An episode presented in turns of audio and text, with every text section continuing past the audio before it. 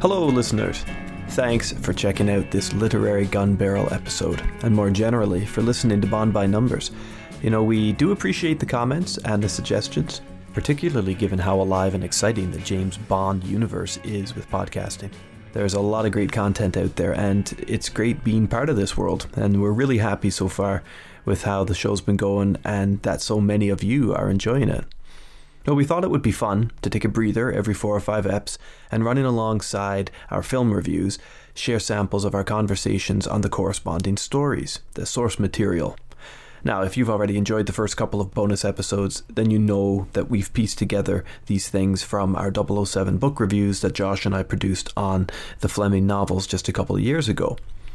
Now, this episode here shares some discussion on A View to a Kill, Thunderball, and Octopussy as well as a short bit about Fleming's last year and his death.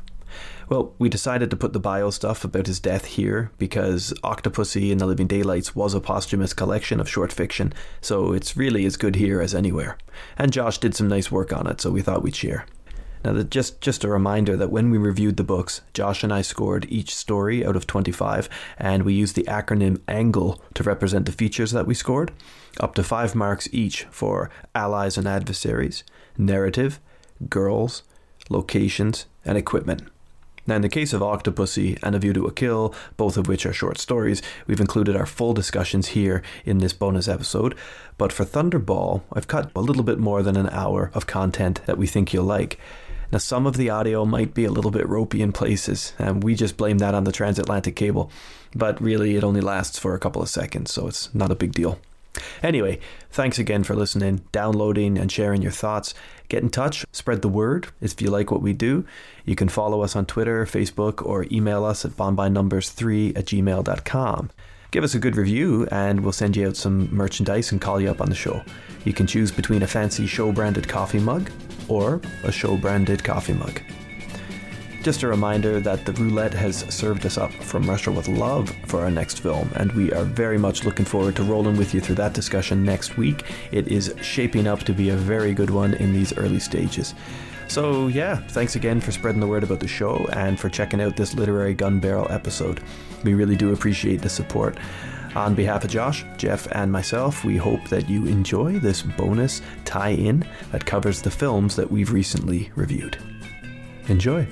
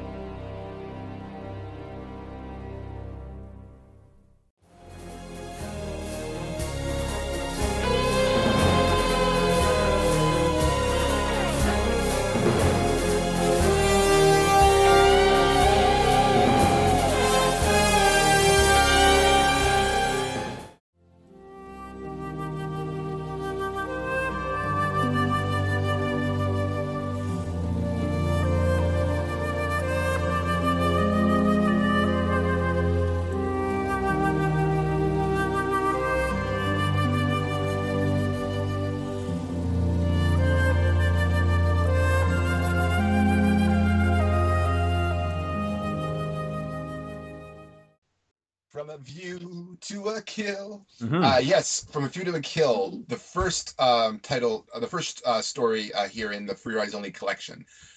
So, on his way back to England after a Bosch mission in Austria, Bond is relaxing and holding his long-standing grudge against the city of Paris when he is called up by the local Section F MI6 division at M's request. Bond's assignment is to investigate the murder of a shape, uh, which is basically a, um, do you want to, do you want to talk about shape for a bit there, Scott, just to explain? Yeah, sure. SHAPE uh, stands for, it's an acronym that stands for the Supreme Headquarters Allied Powers of Europe, which is kind of like uh, an intelligence UN for the European continent. That's right. Uh, so he's here to investigate the murder of a SHAPE courier, a signals officer who was transporting secret documents from Shape headquarters in Versailles uh, to Section F in Paris. The officer, traveling by motorbike, was overtaken and executed. His watch was stolen, as were the top secret documents he was carrying in his carrier bag. And though uh, Schreiber, the nonsense American head of Shape, has confirmed that all avenues to the investigation have been exhausted, and wants Bond to take a stab at it by seeing the invisible element, as he as he puts it.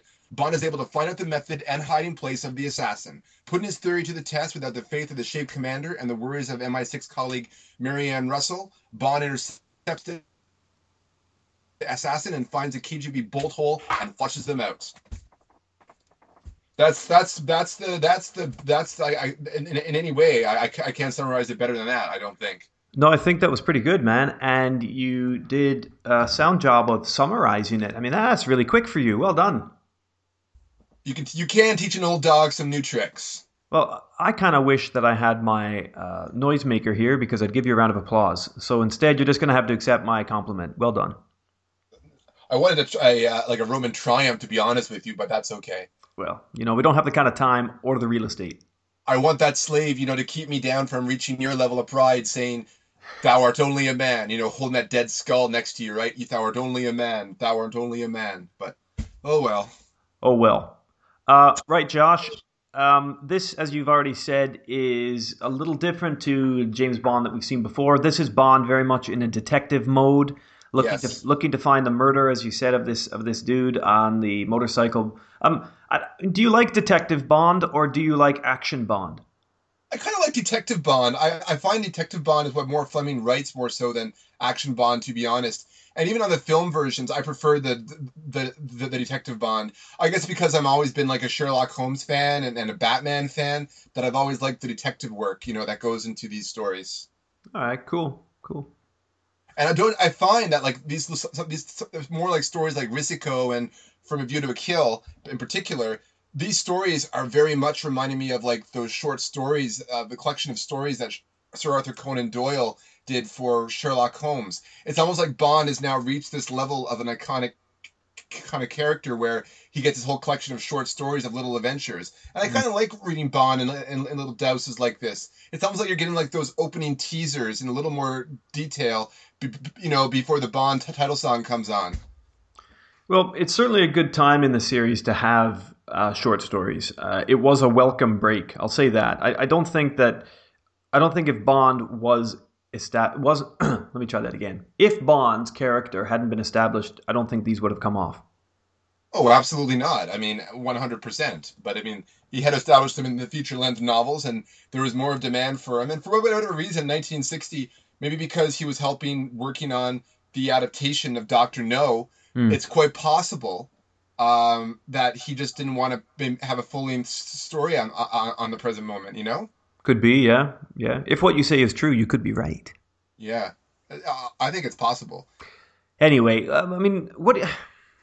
So you, are you telling me you, you that you do like the story of From a View to a Kill? You think it's clever? Like, I mean, what do you make of of the whole shape uh, organization and the way uh, because I guess we should say I'm sorry I'm getting ahead of myself now I'm asking too much but basically M is not unlike um, Judi Dench's M in Goldeneye desperately fighting against the changes and is needing to justify the special um, what's the word um, the special div, special div, the division. Yeah, um, and the not, division, and but something that hasn't been absorbed into the shape organization, basically. Yes, uh, I guess so. I mean, it's not so much an allowance, but the license to kill that the double O agents have is something that people feel is probably not necessary in this time, and shape certainly do. And I think M is feeling as though Bond needs to validate the their work there a little bit. Yeah, yeah, to, to, validate their existence exactly. So instead of them becoming assimilated by the greater NATO powers in, in that way. Mm. And it is fun to see M in this story, kind of chewing his jaw a little bit about about an issue, and he admires Bond, and, and he, he tells Bond that he wants him to to do this because he's, he he has this ability to see an invisible factor in a case, right? And and he That's thinks right. that, he thinks that it, it might help overall. I mean, I'll I'll just read a little bit uh, uh from that, just a paragraph or so right. of where M is explaining the purpose of that. Um, so basically, he says. Uh, Um, well, this is the head of F in, in Paris telling Bond what. What page for our viewers at home? Well, I'm on page 16 in my edition, but yours wouldn't be that. Um, paragraph beginning Head of F smiled sympathetically. Head of F smiled sympathetically. Matter of fact, I put much the same point of view to M over the scrambler, tactfully. The old man was quite reasonable. Said he wanted to show shape, he was taking the business just as serious as they were. You happened to be available and more or less on the spot, and he said you had the sort of mind that might pick up the invisible factor. I asked him what he meant, and he said that at all closely guarded headquarters, there's bound to be an invisible man. A man everyone takes so much for granted that he just isn't noticed. Gardener, window cleaner, postman. I said that Shape had thought of that, and that all those sorts of jobs were done by enlisted men. M told me not to be so literal minded and hung up. Bond laughed. He could see M's frown and hear the crusty voice. He said, All right then, I'll see what I can do. So, yeah, there's that sort of that idea that not for the first time recently, M is giving Bond a mission of um, maybe not incredible importance uh, on the world stage, but to kind of cover their own asses and justify their own, you know, existence, as you say. So it's a matter of, of pride in, in yeah. that kind of that context. And this isn't the first time. This isn't the first moment in this collection of stories that we see where we see M kind of use the Secret Service as his own sort of uh, getting things done apparatus, I guess you hmm. describe it. Yeah, and we learn here in this story, don't we, that um, Bond lost his virginity in Paris? Yes, yeah, I really enjoyed the sequences in Paris uh, in this particular novel, and I really wanted to have see what his Holden Caulfield esque adventures were like in Paris at the time. I think that would have been really interesting. Um, yeah, I just I just love the whole like um, uh, hatred of Paris. It's it's quite hilarious actually. Um, going, let's just go to here to page six in my book here, uh, just where Bond is talking about Paris and, uh, yeah, he would. He's talking about how when he's in Paris, uh, the night that he planned for himself to have, and there's just it's just dripping with such disdain and uh, and and boredom and uh, sarcasm here. Um, he would he would somehow find himself a girl who was a real girl, and he would take her to a dinner at some make believe place in the Bois like the Armenonville. To clean the money look out of her eyes, for it would certainly be there, he would as soon as possible give her 50,000 francs. He would say to her, I propose to call you Donatienne or possibly Solange, because these are names that suit my mood in the evening. We knew each other before, and you lent me this money because I was in a jam. Here it is, and now we will we will tell each other what we have been doing since we last met in Saint Tropez just a year ago. In the meantime, here is the menu and the wine list, and you must choose what will make you happy and fat. And she would look relieved at not having to try anymore, and she would laugh and say, But James, I do not want to be fat. And there would be started on the myth of Paris in the spring. And Bond would say sober and be interested in her and everything she said. And by God, by the end of the evening, it would not be his fault if it transpired that there was, in fact, no shred of stuffing left in the hoary old fairy tale of a good time in Paris. I mean, this is thinly veiled author's contempt. Oh, absolutely. I mean, we, we've got to see, as you said in your introduction, that For Your Eyes Only, in some ways, is peeking through the blinds at how Fleming feels about different things in different places and different people. And this is the first, and certainly not the last time we're going to see that.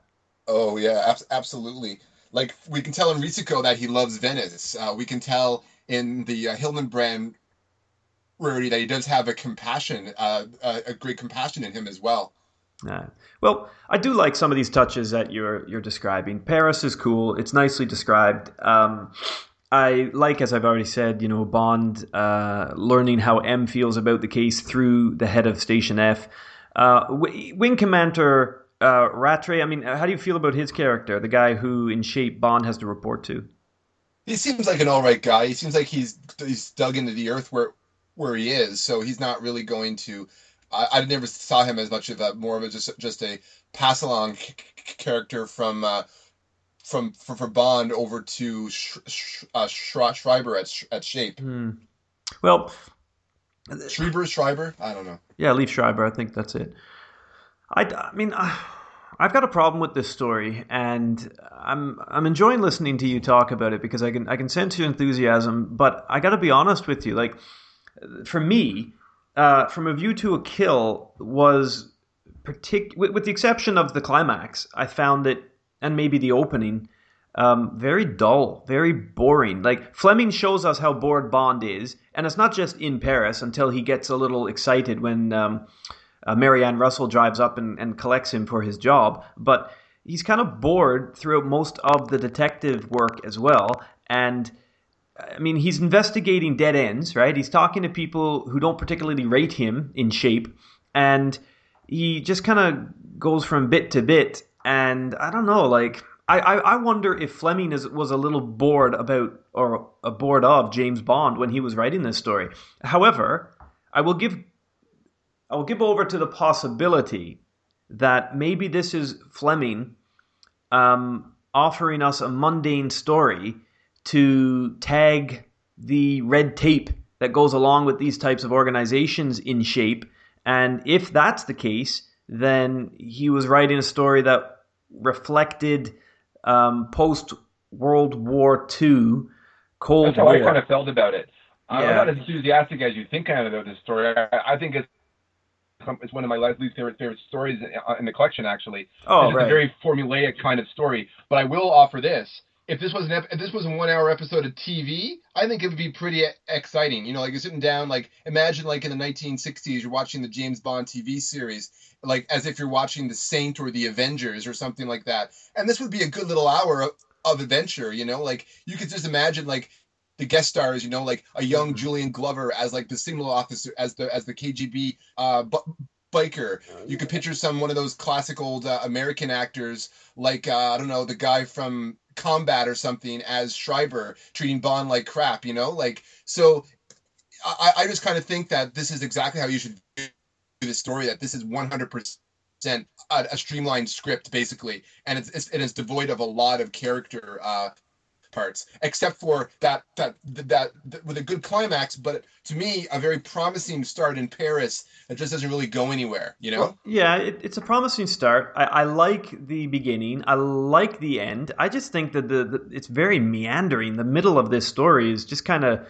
Uh, it's it's just all how procedural espionage work can be, and okay, I get that, but I don't also need, don't need forty pages of it yeah, it's very kind of also a lot of like those uh, Sherlock Holmes stories too, where not all of them are great uh, either, Scott. And this is to me like just another example of the of the narrative basically making the hero awesome and then making everyone look stupid around him. And that to me takes kind of the suspense out of it a, a, a, little bit. Bond was a bit too perfect in this whole uh, storyline, in my opinion. That's a good observation. Um, and I agree with that. Now that you've said it, he does basically make everyone else around him look stupid. And the only time that we don't like Bond is when he's musing about French restaurants, and that's the only time that we're meant to see that he is in, you know, a flawed character. Yes. Hmm. Yeah. Okay. Well, well, um, well why, don't, why don't? Sorry. Go ahead. I was going to point out too, is I just you know just, just as, an aside here, I learned that um, Maquereau uh, is the Span- is a French name for a pimp, also a reference to the fish a mackerel. And mm. and uh, is that where they get the term where if someone's macking on someone is from from mackerel? I wonder, or I'm just curious. It could it could be macking on. Yeah, you could be onto something. The etymology of that expression. Why don't you yeah. do a little bit more work onto that and report back?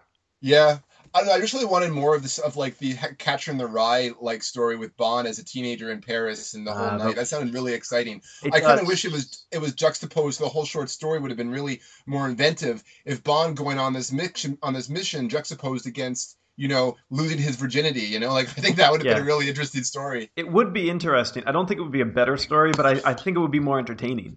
Yeah, more entertaining would be sure. So um, let's let, us so let's get our angle on from okay. f- from a view to a kill. You know. Yeah, well, let, us do that. Okay, so um, I'll I'll go first, uh, or do you want to do category by category? We'll do category by category. Okay, well, let's start with uh, A, the adversaries and allies of the story. For me, like, as I've already said, the enemies are faceless, um, pretty well, they're they're nameless. The allies, everyone we meet anyway, are pencil pushers. They're boring and they're bored with Bond. Um, Marianne Russell, the girl, the, the, she's a token. She's a serviceable liaison, but she's not developed enough really to be anything more. And none of these characters are. That's the whole thing with the character as a whole. These characters are not yeah. developed enough to get any sense of them. And I don't buy that it's a short story, so we have to give a little bit of leeway here. I mean, I've read a lot of short no. fiction that develops things a little bit better than this one. I, I, I, I agree with you there. I might have been a little bit generous in the adversaries and allies. Uh, I found the disguised Soviet biker. Um, I like kind of like how he was young, given how the murdered signal officer's brief excitement about seeing him. Yes. Um, uh, he had, with lots to prove, like how he affirms that by stealing the watch, he's like a pro now. Like I kind of liked that, and I also liked how Bond basically picks that out right away. Um, well, that's the that, it, was, that it wasn't a highway robbery and you can see that he wants to he has a lot to prove to the motherland mm-hmm. um, but you know his compatriots were not fleshed out at all they were crafty though and i like the idea with their gypsy disguises more of just a, a flourish that that uh mean added more so than anything about their characters mm-hmm. Mm-hmm. so um marianne what? russell also the girl yeah. she seems efficient enough in the field i kind of agree with you there combat aptitude is another story kind of a warrior turns back into, into the, into the typical uh, it's Fleming building up a female character and then tearing her down again, as usual, um, but with minimal, even more or less development. Um, Wing Commander Rattray, uh, he's a typical kind of bureaucrat type kind of guy. Um, it seems too stuck in his position to, you know, might, might have had some old glory before. We know he smokes a lot of cigarettes, that he's a bit fat, uh, overweight, I should say. Um, and another example of, the, of, this of the decadence, I guess, of Paris, you know, and and Bond's disdain for it.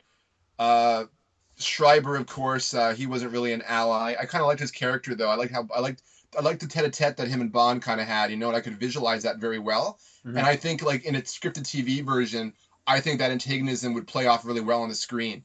Um, I did like Bond and the French uh, shape K9 unit. Those guys seem those those two seem to work together pretty well. And you know they're talking about the dogs and all this kind of stuff. So Bond seemed to have a bit of a camaraderie with that guy and some members of the team who were helping him on the search. I think so, okay, fine, but I think you're really digging down, man. You're dredging the barrel for those guys. I really, really am. So I'm gonna I, I I'm gonna go with like 3.5. I think on the adversary and allies. Okay, uh, you went 3.5. I went 2.5. All right, fair so enough. That's fine. Um, I went 2.5. You went 3.5. Uh, in terms of the narrative, Josh, um, real quick, like we've already discussed, nice touches. I like the whole backstory of Bond, but as you were saying, we don't get any more of these. We don't really get any more of the musings or the vignettes about why he dislikes. It's just kind of snobbishness, and I know that's part of the character, but the storytelling itself is pretty meandering here. It's dull, just little flashes of excitement. Um, Fleming seems bored of this character. That's exactly how he feels writing him here. And a lot of that thinly veiled opinion I don't care much for. It's transparent. It's clumsy. The foreshadowing in the story is also pretty clumsy. Um, I mean, that's me speaking, I guess, in my own little, um, well, I don't know if that's if, if that's snobby in its own way, but I, I found it clunky. I, I like I knew when it was coming, and I knew that it would be uh, telegraphed. Yeah, thank you for that. And it reflected a laziness to me in the writing. Um, foreshadowing in the Bond books is usually really good, and we're going to see how Fleming's style is completely alive in a different story where he uses misdirection more appropriately. But mm-hmm. what, what, what, what, part of the story would you say is? I, I, I, guess because again, it was a pretty straightforward, formulaic read that I wasn't really looking for any flourishes in there at all. But what part of, uh, um, for example, uh, what passage indicates like a foreshadowing? Um, well, okay, let, us talk about where Bond is touted as being the one who can find the invisible factor, and then at uh, the, yes. and then at the bottom of that that particular page, Bond says, as he walked along, or Fleming writes, as he walked along the neutral painted, neutral smelling corridors, he reflected that this was probably the most hopeless assignment he'd ever been on. If the top security brains of 14 countries were stumped, what hope had he got? And blah, blah, you know, that type of stuff. Yeah, I guess it's not really, I guess it's foreshadowing a little bit, I suppose, but also, again, it, it, it kind of just justifies my position that this is basically like this formulaic Sherlock Holmes story where the main character sees all the clues and everyone mm-hmm. else who, who should be efficient in their field uh, due to because plot um, are, are, stupid, right? So yeah, yeah. Well, I mean, plot dumb, as TV tropes calls it, plot dumb. For those reasons, I gave the narrative a three.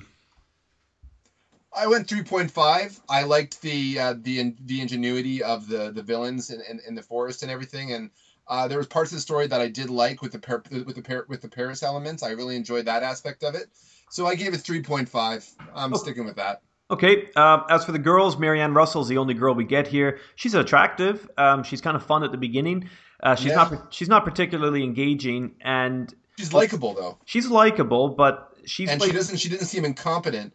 But her worrying and fretting over Bond, and she's kind of like a prize at the end of the storyline. Correct. Yeah, and it's, just, pretty. It's when she's introduced, she's very bored as well, and she complains that she has a sore butt from all the pinches from the Frenchman. Like that's kind of, I don't know. Like she, she's nothing we're supposed to take seriously. Uh, well, that and I think it's a veiled. It's another thing of it's a Fleming veiled, just showing a bunch of that Parisians are and and Mhm. Frenchmen are are Perverts. are, are perverts, lascivious assholes, basically. Yeah. yeah. Well, I um for the girls here, I went three. Uh, it's a middling score from me, uh, maybe a little more generous than she's worth, but I thought Marianne Russell could have been interesting if we got to see her in a less secretarial role and a little bit more action. She, like she could have gone out and done one of these things with Bond, done a recce with him, you know? I, I, I definitely agree. I think Fleming ca- captured to the side a bit too much to make her stand out. Uh, to make her stand out more than she could have. So I'm with you. I'm a three with with, with the girl. Okay, in terms of locations, well, we got the Paris restaurant at the beginning. We've got Versailles, uh, the tree-lined roads, which are very nicely described. Um, Yeah. barracks and the offices of the Shape headquarters. Uh, you know, and obviously the clearing in the woods where the where the, the uh, first the gypsies or the agents were, and then how that kind of rose bush opens up and the periscope and all that stuff. The locations are okay. Um, nothing, pheno- nothing phenomenal. I didn't think. I went three point five. I went 4.5. I think this was the strongest part of the whole storyline was the feeling of location. This is what Fleming to me does that does the best in his writing. Is All he really captures. He captured Paris to me. It feels alive in memory and the present day of the narrative. Um, his descriptions of the cafe, the traffic, the various restaurants and bars, the Champs-Élysées, La Ronde, all very vivid in my opinion. Uh, the shape headquarters in Versailles with its modern architecture, glass doors, those lights turning on, brightening up like like like the day from night to day. You know, like in the parking lot when Bond pulls in. Um, everything's just so sterile and so NATO-ish there, if you know what I mean. Yeah. Uh, the whole ride from Versailles uh, to Station F through Saint Germain's Forest, I can just visualize, you know, that whole sequence so well. So I'm not. I think location was the most was the best part of the story for me in this regard. Okay, cool. Well, um, on to equipment. For me, equipment, I gave a 3.5. I thought it was quite clever, some of the intelligence instruments used, particularly from the Soviets. The rose stem periscope, bush, which marked the entrance to the surveillance layer. I really like the touch with the snowshoes to avoid the imprint. I mean, it's it's a really basic piece, but I think it's important that that's just, you know, Yeah. I like, the, I like the fact these guys were basically disguised as gypsies and they're underground this entire time. And yeah, you got to imagine what kind of living conditions they have under there, where this guy can get back in a clean officer's uniform, get on the bike, and pull back out. I just really liked their guerrilla war tactics that they were they were using. I thought that was really inventive and uh, clever on Fleming's part. So I was really big on equipment. I liked how too how the, he had like a the uh, the uh, the assassin had like a clip for his Luger on the petrol tank, so he Yeah, that was could clever. equip it and use it. Yeah, that was that was that was really Yeah. well done. and Bond didn't really use any any. Uh, the camo suit was kind of cool. I I was cool seeing Bond doing the camo stuff, you know. So Yeah. I, I like that aspect, and you could feel some of the wartime operations that he might have done are Mhm. are are you know are on display here. So I thought equipment was another strong part of the story. So I was a little bit more generous. I was a four with equipment. Okay, cool. I mean, there are also some nice descriptions and details of the motorcycles. You know, the BSA M20 and the D98 that. that yeah, the motorcycles too. Yeah. That's right, the BSA. So there was some cool stuff there, but uh, for me, generally, it was a 15.5 out of 25. Nothing to really write home about. Okay, okay.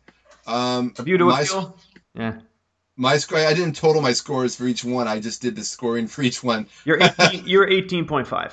Oh, okay, I figured that you would be doing that. Okay, eighteen point five. Okay, very good. All right. I guess I, I enjoyed this little. I guess I just enjoyed the actiony feel of this story. Like I kind of I, when I read that this was sort of like a supposed to be a TV script. Mhm. That makes. I think that's why I, I why, why I think I enjoyed it a lot more in the sense that like it was the visualization of the elements for me, and it was just a fun read on the back deck drinking my beer. So I guess I wasn't. I might have been a bit more. I might have been maybe a bit too more enthusiastic with this story compared to the other ones. Well, but, maybe, uh, maybe not. I mean, if it's something in it you like, man, you know, you've justified it well. It's just uh, we had different opinions. Yeah, uh, absolutely, as we always do. Yeah, But life would be boring without opinions. It would.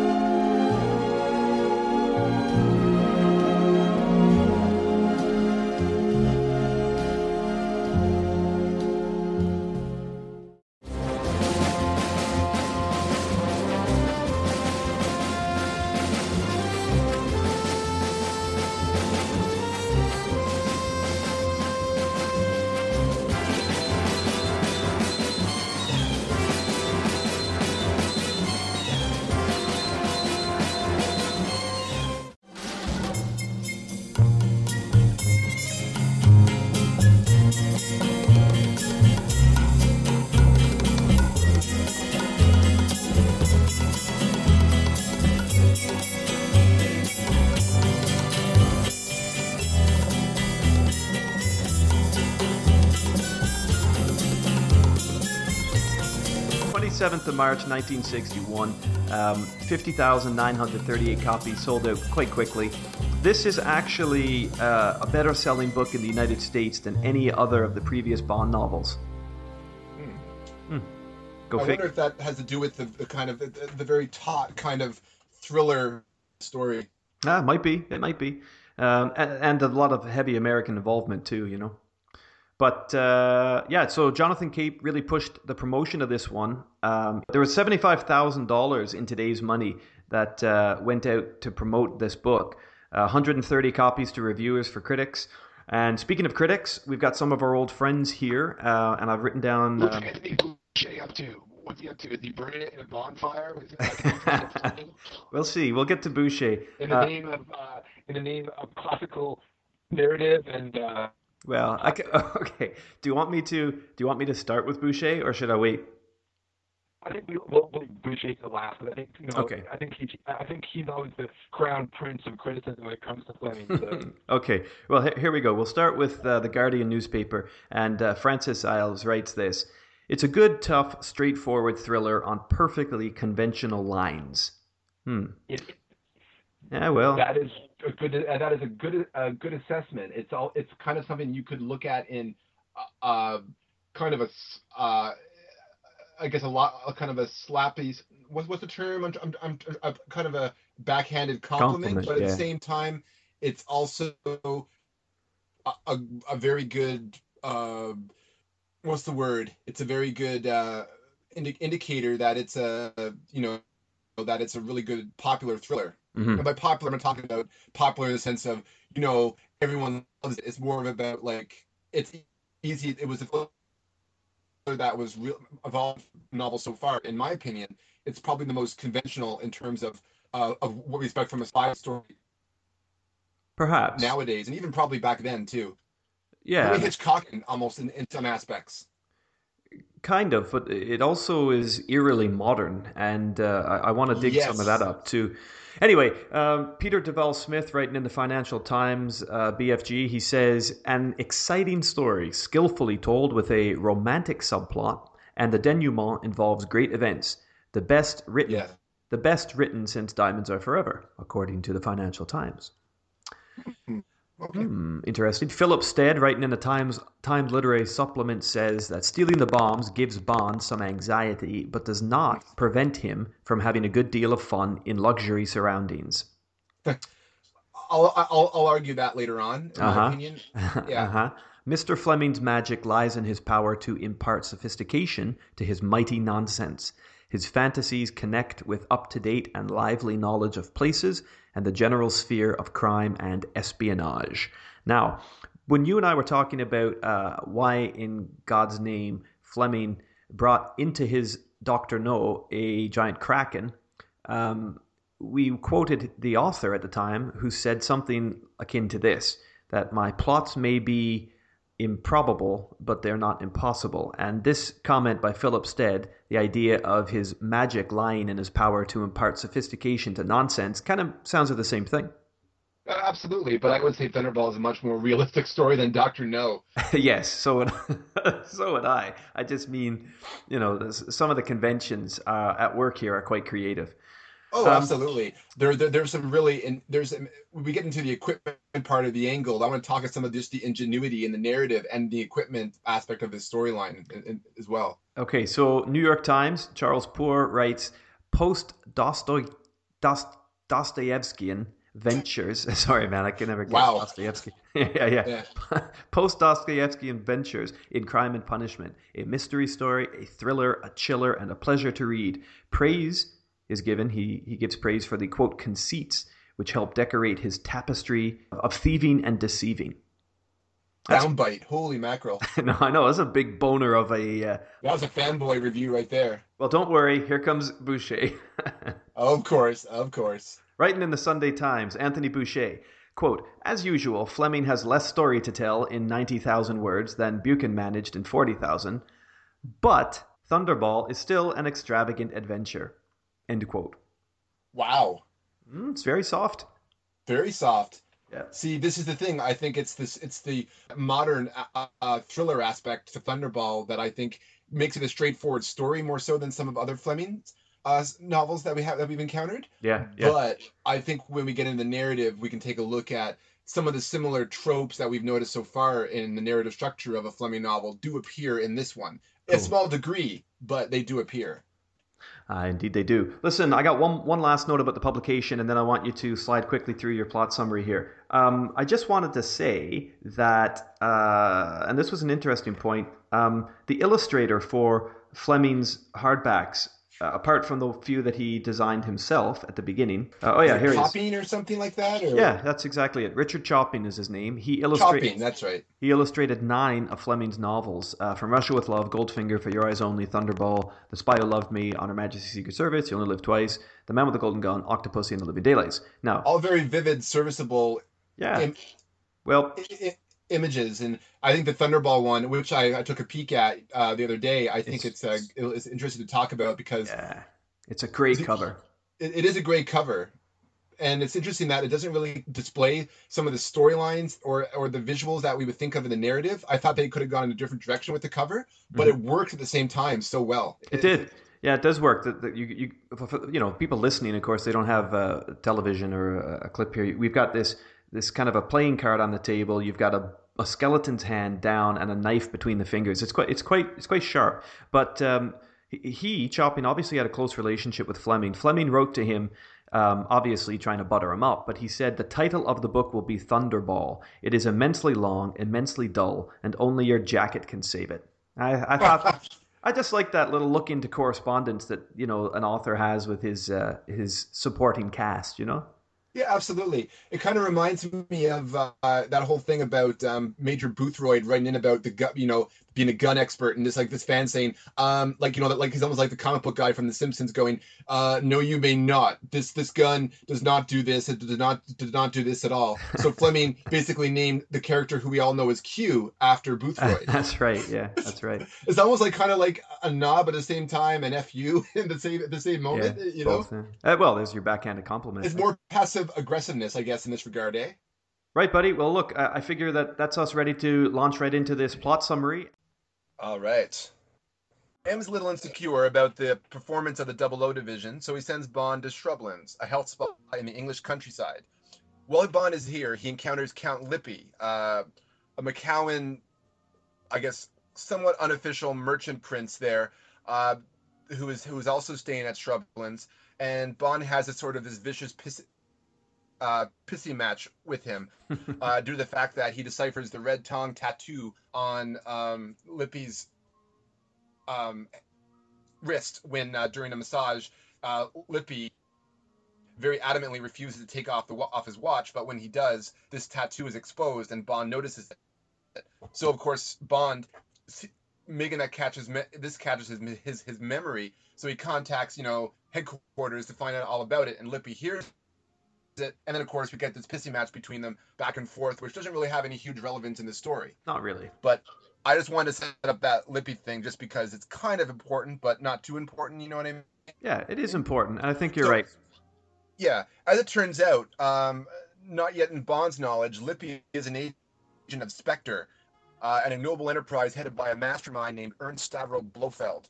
Blofeld has devised a plan with his number one agent whom we later learn uh, is an Italian named Emilio Largo, to extort the NATO powers with two stolen atomic warheads. These warheads were pilfered by an Allied pilot um, bought, bought, bought up by them named Angelo Petacchi. Now, Petacchi will play a pivotal role in, in the climax of Thunderball. Um, Petacchi is a trusted Allied pilot uh, during and after the war, even though he had his own little side businesses and disguise the fact that he switched sides for pretty selfish reasons. He, um, he really did. Um, but an interesting sketch of his character does appear in the in the in the in, in the uh, in the novel, if a little bit short. Well, we get a full um, chapter of him. Oh, absolutely, absolutely, and it kind of creates a bit of a uh, kind of a moral ambigu- ambiguity uh, to the events in, uh, that lead that you know that lead in the climax as well, um, which the film version changes dramatically. By the way, it does. Uh, so this pilot, Petacchi, he manages to hijack a Vindicator. That's a fictional aircraft, by the way. Um, is actually um, the one used in the film is the Avro Vulcan, and but the Vindicator, how it was described and compared to the Avro Vulcan, they're very similar. So we'll just we'll just think of you know basically it's four or five men in a kind of a modern 19 late 50s flying fortress carrying atomic war.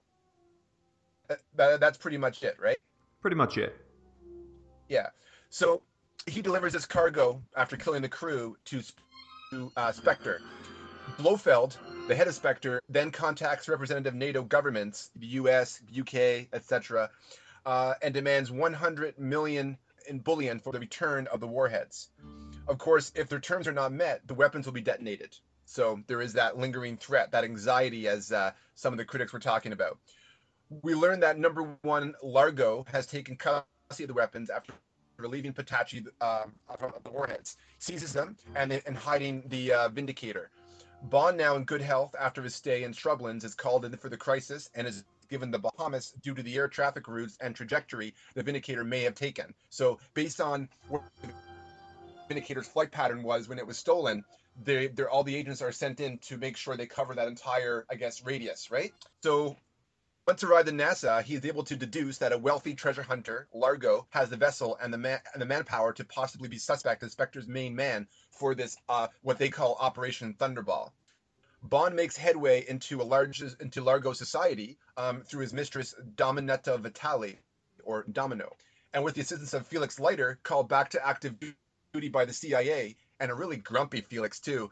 Uh, the two agents team together to determine whether Largo and his crew aboard the Disco Volante, uh, a really neat hydrofoil um, slash yacht, may be the foes that they are looking for. So that's the, basically the main premise of the story. It's the setup, the premise.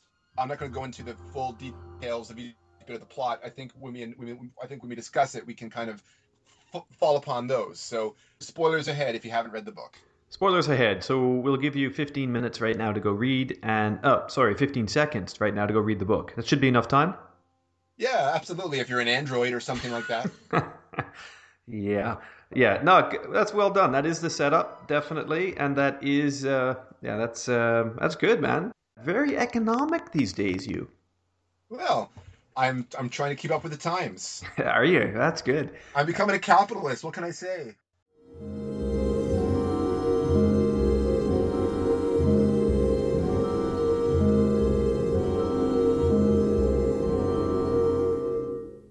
So moving forward, um, yeah. I think we should I think we should dive into the angle, and then we can kind of look at each aspect of the angle in in detail. What do you think? Okay, yeah, that's that's cool. I'm I'm quite happy with that. Um, I I just think that maybe the last little bit of um, the plot summary, um, you got to set up to, you know.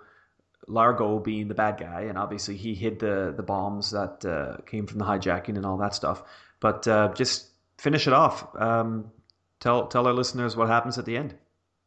Well, uh, um, so as we've said it before, spoilers alert. So Bond uses Domino, um, his mistress, uh, sorry, Largo's mistress, to determine uh, to. Well, no, the sequence of the sequence of events is this. Uh, once Felix and Bond manage to find the uh, the Vindicator aircraft uh, with the missing bombs um, through, through, some pretty good detective work on their part. And um, so this leads to finding the body of Angelo Petacchi and uh, knowing that this is the brother of Domino. So this leads to Bond bringing to Domino this information and learning that Largo is betrayed her and was just simply keeping her as his mistress. And this goes into the final act of the film where once they realize that it is Largo uh, that does have that does have the bombs, and they need to bring him down, and they're going to um, detonate the first warhead warhead at one at one of the uh, Bahamian islands. Bahamian islands. Uh, this leads to uh, Leiter and Bond joining the crew of the Manta, an American atomic submarine, and staging an assault on on um, Largo and his men uh, that pretty much climaxes with uh, a pretty epic fight. Um, the film version did justice to that, in my opinion. Uh, but the added addition I really liked in the story is the fact that Domino, um, even though you know she's wounded emotionally, physically, uh, she managed, despite being tortured by Largo, she and him just and him just leaving her tied up, she manages to get to escape and dive down in the middle of the battle, saving Bond from Largo with a nice harpoon. And I found that was a lot more dramatic and more powerful in the in the novel version than it was in the film, in my in, in my opinion. Mm-hmm.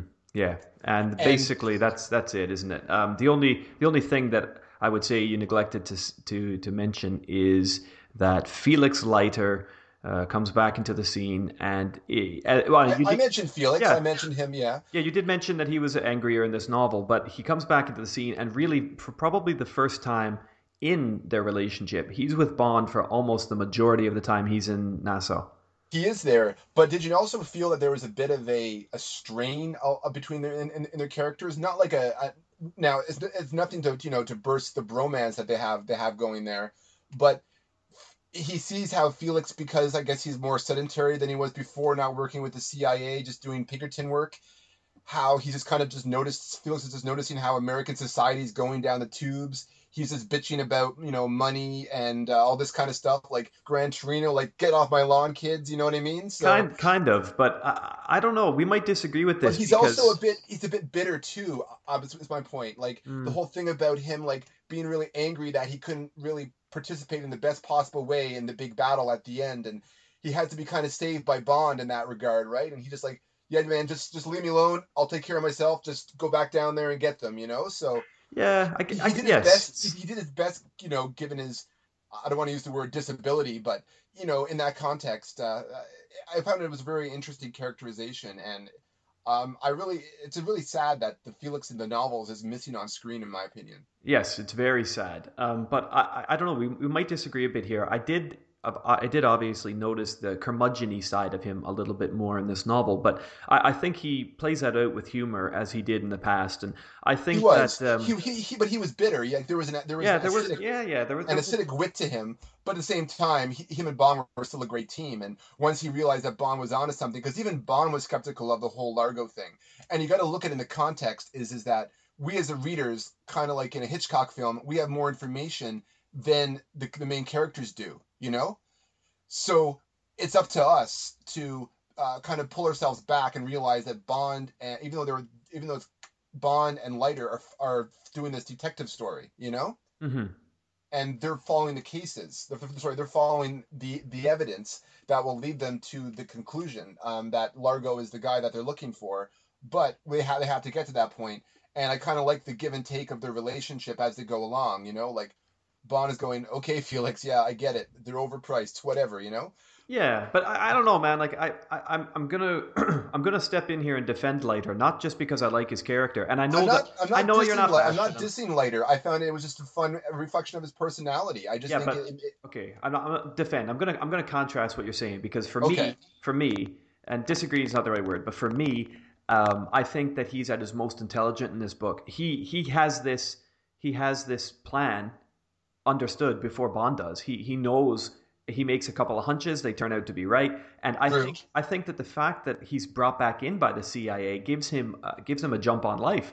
I mean, I cannot imagine that the Felix Leiter working for Pinkertons and Diamonds Are Forever is even going to put a fucking scuba gear and scuba tank on his back and dive into the the Caribbean. No, it, it's true. I mean, we we do see that the bitterness in him, I guess, because of his sedentary life. But once he gets back into it, you know, like, and once he realizes that they are onto something, he definitely has kind of a a, a 180 degree turn from where he started out when he first joined Bond. You know. Mm-hmm. Yeah, I think he's bitter about not being able to get as many chicks as he used to be. But and, and he's yeah. he is, he's very nasty to the waiter at the at the, the dinner that they have. He, he was, yeah. About drinks, uh, partic- the bartender, sorry, particularly. Yeah.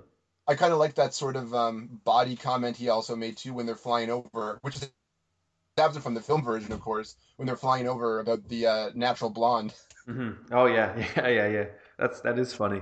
Um, anyway, right? Okay. Well, I guess this is us talking about the A of our angle, the uh, allies and adversaries. I think Leiter is great. I, I really like M, and I want to draw on one thing about M here. I know that we both like M anyway, and so we're kind of repeating ourselves from the other seven or eight books where we talk about the father relationship and, and Bond is kind of petulant at having to be. But it's in every one, so we got to talk about it. It's in every one, but um, one of the things I like about M here is that, you know, his interference and his old man or his mothering of Bond has got him so bent out of shape at first, right? But then he comes back after Shrublands and he has such a this is M I mean sorry. He has such a deft shot in the dark about where this plane has gone down and everybody else is looking all over Europe for major targets. He just thinks it's gone to the Caribbean because of the way it went off map and blah blah blah. He thinks yes. it, it went south and that hunch and he sends his best man down there on a hunch with only like what 40 hours or something like that or 70 hours. It proves to be so professional and exact and for us as readers, I think it shows him as being a really deserving, respected kind of leader, and it kind of yes. just it kind of it brings Bond back onto side with his boss in a way that he doesn't challenge him, and and it almost justifies his sending him away for a clean bill of health because in this mission, Bond is going to need to be more physical than he has in many others. Oh, absolutely, that's definitely true. So I like and... M. I like what Fleming's done with M here. I like how, like in the in the novel version, that he gave M the agency of being the one to figure out to go to the Car- the the Caribbean. You know, it wasn't yeah. Bond. It wasn't Bond figuring it out. Okay, cool. So who else do we got? Adversary or sorry, ally wise, we've got Commander Peterson of the sub. The um, the sub. Great character. Yeah. Great, great little sketch of that guy. He I is cool. I, he is cool. Yeah. Uh, we've got May, the housekeeper, in her first actual speaking roles, and I really like her. She's cool. Oh, um, what do you think yeah, about her? I thought May spoke in from Russia of Love, if I'm not mistaken. Oh, did she? Maybe she did, man. Sorry. Because you talked about like the the next door neighbors coming to the house or some. Or, oh or yes, the, you're the, right. Uh, the, you're right. TV, the TV repairman coming to the house, right? Yeah. And Bond thinking that they might be SMERSH agents because he was so bored of of of of the the bureaucratic uh, d- d- doldrums that he was stuck in prior to that mission. Yeah, you're right. He, yeah, you're right. But um, I think it's a cute chapter that, that she's given, and Fleming does give her a little bit of longitude here because um, she comes into the the start and Bond is recovering obviously, and he's eating what she deems to be shit, right? Because it's all this kind of egg shakes and uh, you know vegetables and all this type of nonsense and carrot juice, yes. and she's she thinks that until he gets back onto the grease and, and the good Scottish cooking that. Um, he's he's not he's not going to be fit for service and she's given him all kinds of chat like this and She's and she also knows what what he does too. Yeah, she does. Well, or, or she has an inkling of, an inkling. Of, of, what he does. Yeah. Yeah. Uh, anyway, so yeah, she's she's fun. Uh, we got the guy in the spa, Joshua Wain, who's kind of the health food director of the place, and Seems like a bit of a, uh, a pretentious kind of like he does, uh, but harm, Atkins harmless. diet, Atkins diet, Doctor Oz kind of type, you know. Yeah, but he's harmless, and we got Patricia oh, Patricia Fearing, uh, who's the sexy chick that Bond ends up, and it's really quite. Oh, it's uh, their dalliance is funny um, because he says that one of the things he's going to do is go have a big meal, and he's going to take her and uh, have some business with her. And anyway, on the day after James Bond had completed his nature cure and had left for London after the night before, scoring a most satisfactory left and right of spaghetti bolognese and Chianti at Lucien's in Brighton, and of Miss Patricia Fearing on the squab seats from her bubble car high up on the downs. That's a nice little subtle kind of uh, insertion there. Yeah, he just takes, he just takes her in the pun, back seat. Pun intended. Pun intended with insertion there. well done anyway, yeah. So I don't know, like she's a cool character. I, I enjoyed listening to her, um, kind of their back and forth, but we knew how it was going to end, right?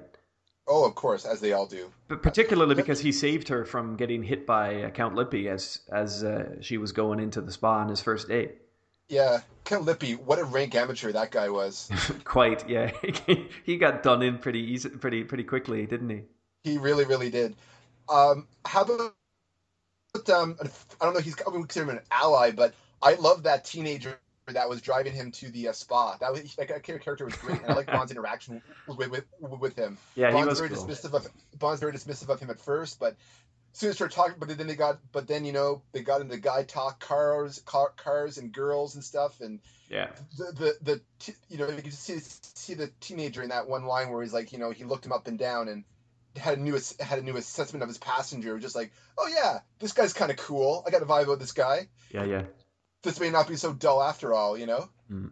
Anyway, yeah, he was cool. Uh, I think that's I think that covers the uh, the adversaries. I mean, I, I, I scored quite highly for adversaries in in um, Thunderball, particularly because I guess I've got a soft spot for Leiter, um, and I like he and Bond. I think Fleming enjoys writing that sort of wartime brotherhood type stuff, and I think he does it very well. It feels real. It feels like these guys are actually friends, not just friends the way that Fleming will say that. Oh yes, uh, um, me and the foreign secretary or Bond and the foreign secretary hit it off quickly. He liked a man who knew how to smoke a pipe. Like, like yeah, that, that's, that's just established like an, a, useful acquaintance for plot purposes. Yeah, exactly. It's, you can feel the friendship. You can feel that Fleming is writing about some or reflecting on some friendship that he's had with mm-hmm. the man in, in in this particular aspect. You know. Yeah, and I come back to what you said a few minutes ago. Unfortunately, one of the things that hasn't translated into the Bond films at all is proper Felix Leiter. Yeah, they wanted to go more about Bond as a superhero instead of Bond as a man who uses the people around him well. And a detective. A detective, and you know, a detective. Yeah.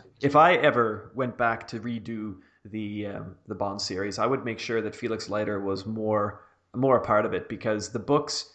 He's one of the best things about our, our book so far. I'm I'm going to go out there and say that. And uh, yes, and he's just he's undervalued and underappreciated, especially considering that everything else about America Fleming seems to spit on in his books.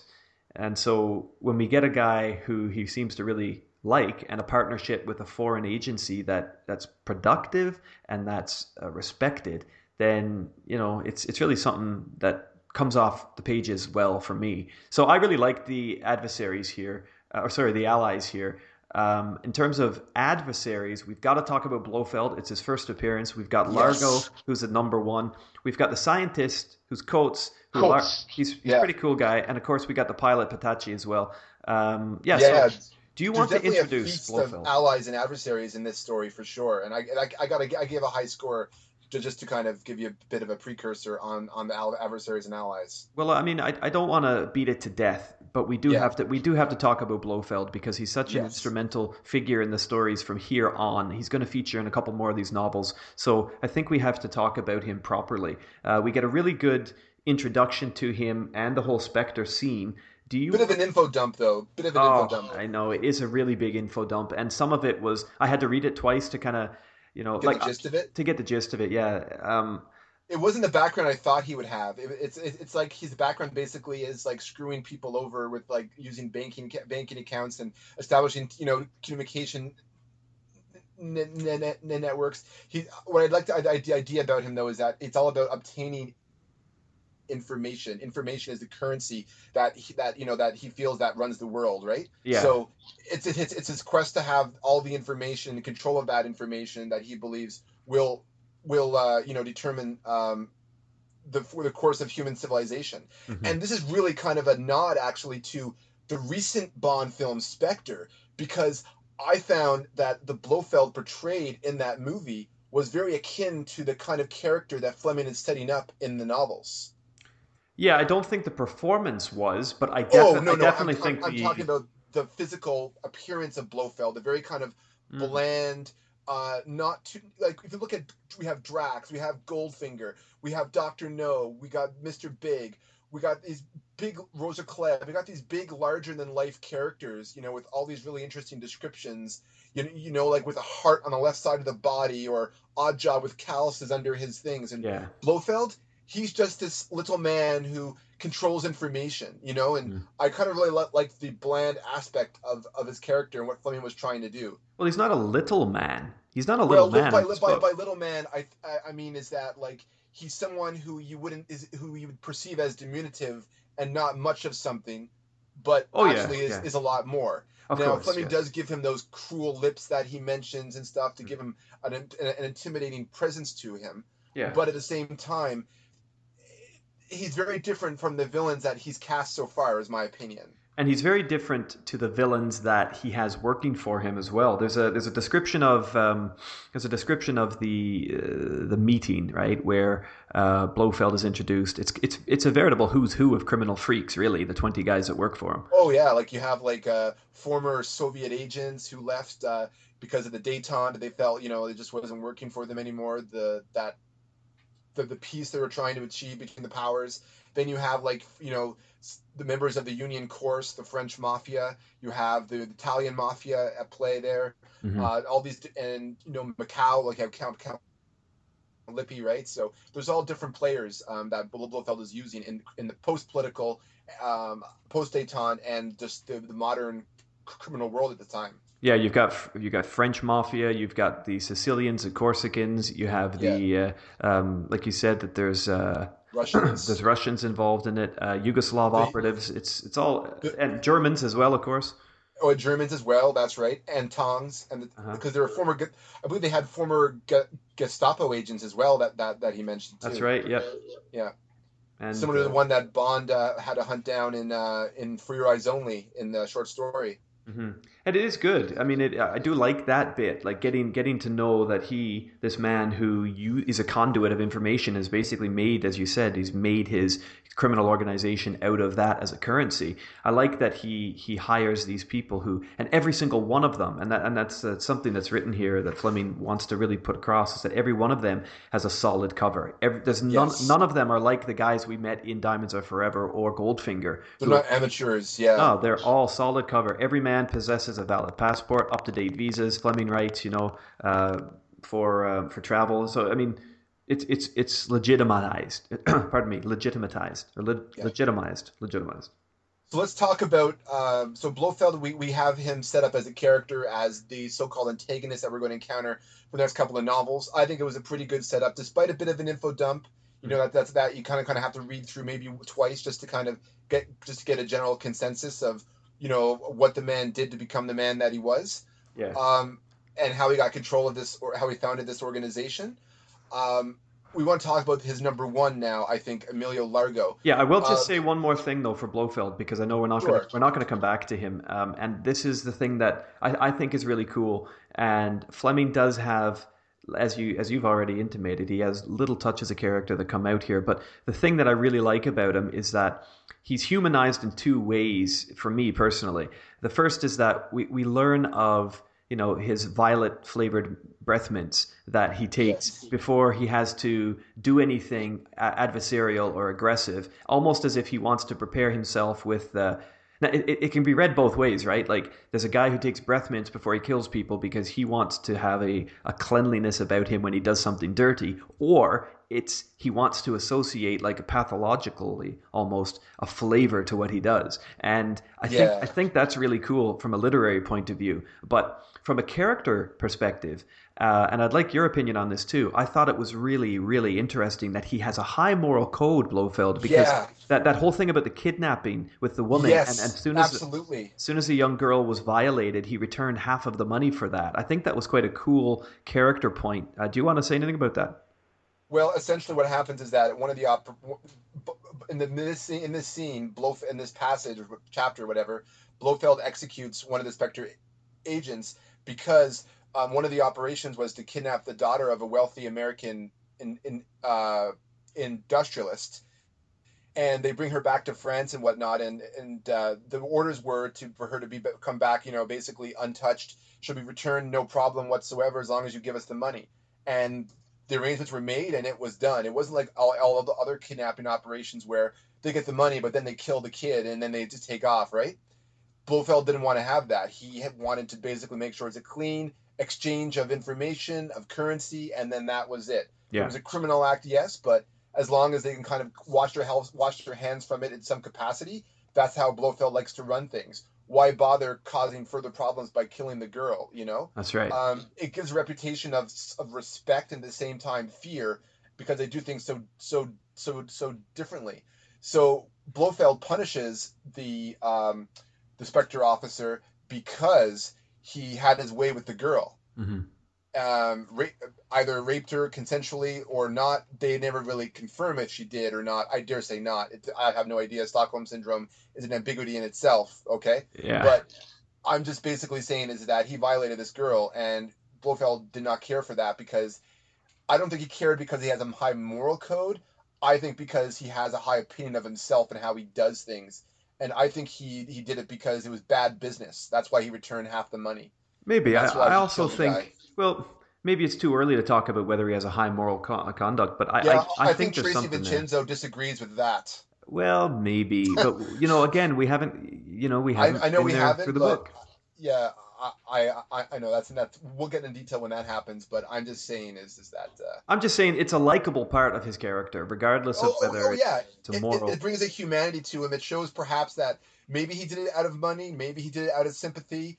You know, like he sees himself as a cur- as a man of once controls currency, and he's able to detach himself from his criminal works because he feels that what he's doing in his own way is kind of mm-hmm. uh, maybe he sees himself as an idealist who needs yeah. to obtain information and all this all this money and all his currency for some loftier ambitions, but he has to crawl through the muck to do what he wants to do. Yeah, the ul- the altruism of his action kind of comes through, or of his character comes through. exactly, exactly, and, and and that's that's true. That that that's a good point, and I'm glad you brought that up because I just remembered that was one thing I wanted to touch on. Blofeld was this act of so-called um, kindness, you know, and mm-hmm. and him basically um, feeling that it was up to it was his duty to basically a to indicate that you don't mess with my you don't mess with me because follow my letter my, my, my follow my orders to the T and or not if you don't then I don't have time for this bullshit in my organization, right? Yeah, correct. I mean, it's a message to both sides, and it, it's a different different message. But okay, so that's Blofeld. There's absolutely no return to the character. We hear of him uh, on the radio at one point, just accepting what Largo says as yes, this this stage of the operation is complete when the plane arrives with the bombs, and that's it. Blofeld does not return in this novel, um, so we know well, we're going to talk. We do have the moments though where Largo is, is is is reflecting back on some things that Blofeld had said, so you can see that Oh, he's working behind the scenes, but there's no there's no additional or or other scene with. There is no physical appearance of Blofeld in the novel. What I meant. No, sorry.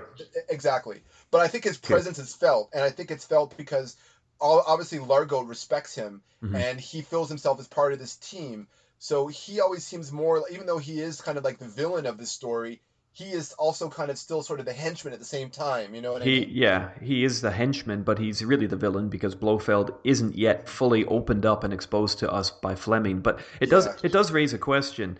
Um, and I suppose the, the death, the, the, rather brutal murder of Petacchi, as soon as the plane's developed, or sorry, delivered uh, by Largo with the, or by Largo's thug with the knife right up underneath the uh, under the neck and the, the jaw. Vargas, I think it was yeah, Vargas, yeah. I believe. That must have then come from Blofeld because if Largo had made the decision to do that, then presumably Blofeld would have punished him in a way that he punished, you know, uh, the guy who violated the girl, the young girl. So there, I mean, that must have been a Blofeld call.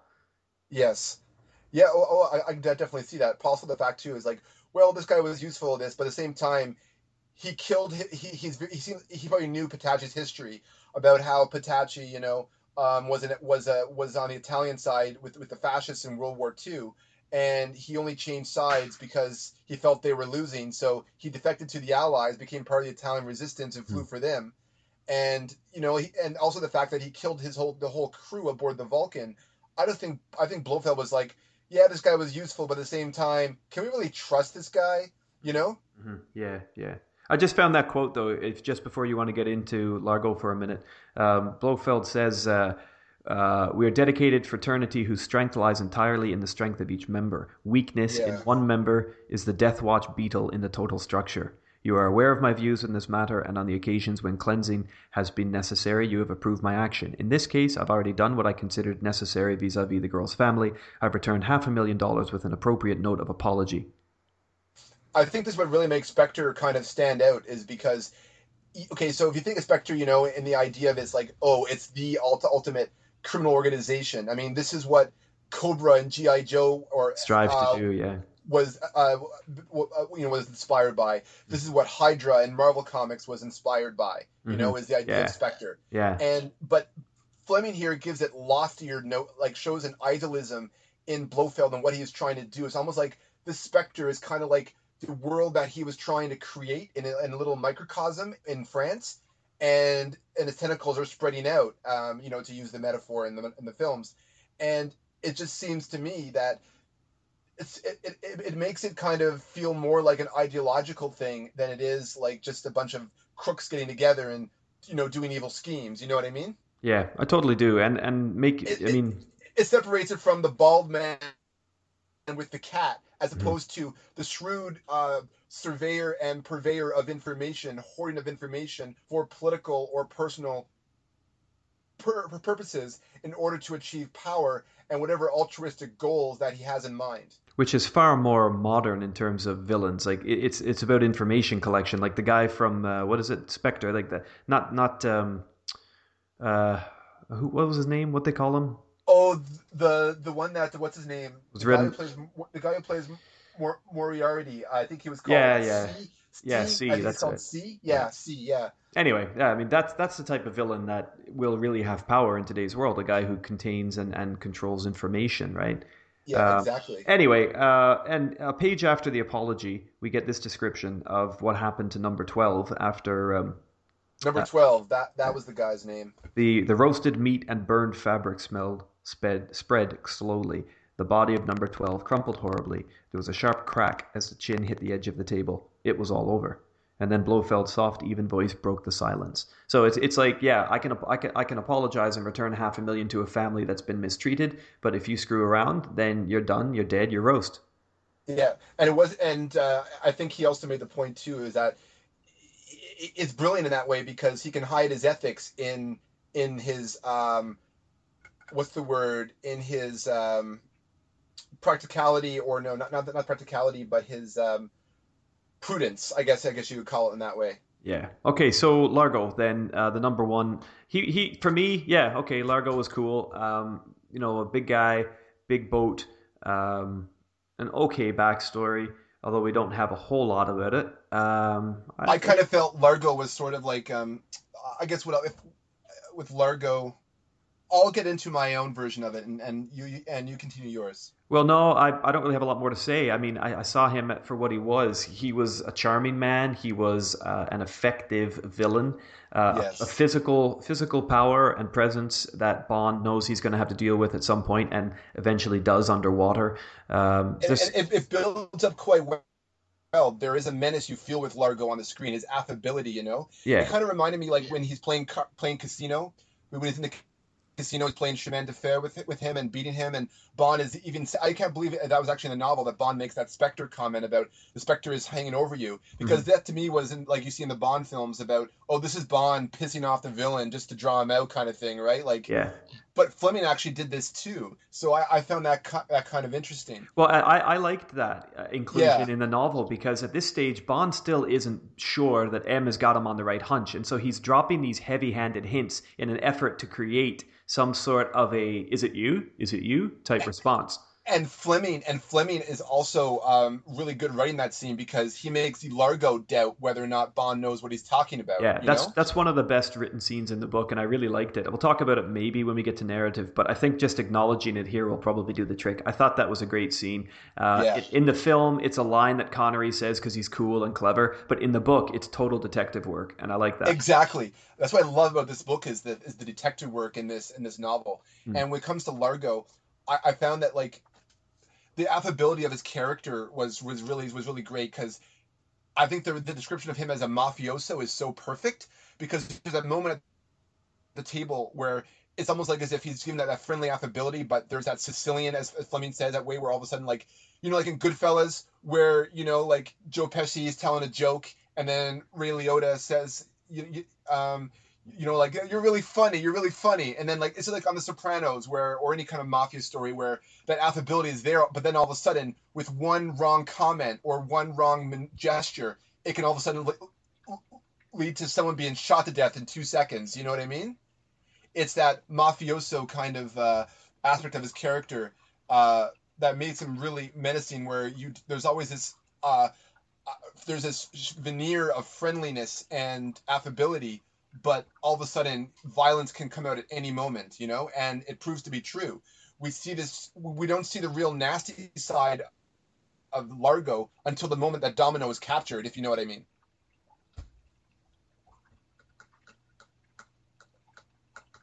You want to go from here, Bud? Uh, you want to talk a little bit more about Largo, or do you want to just uh, talk about what we would give these adversaries and allies? Well, I, just the thing with Largo is, um, you know, because he's if you use uh, I'm thinking of mm-hmm. TV tropes here, but if you use uh, that that's a website. But by the way, Um, it's not just used for television tropes; it's used for all kinds of tropes in literature, pop culture, and all this sort of stuff.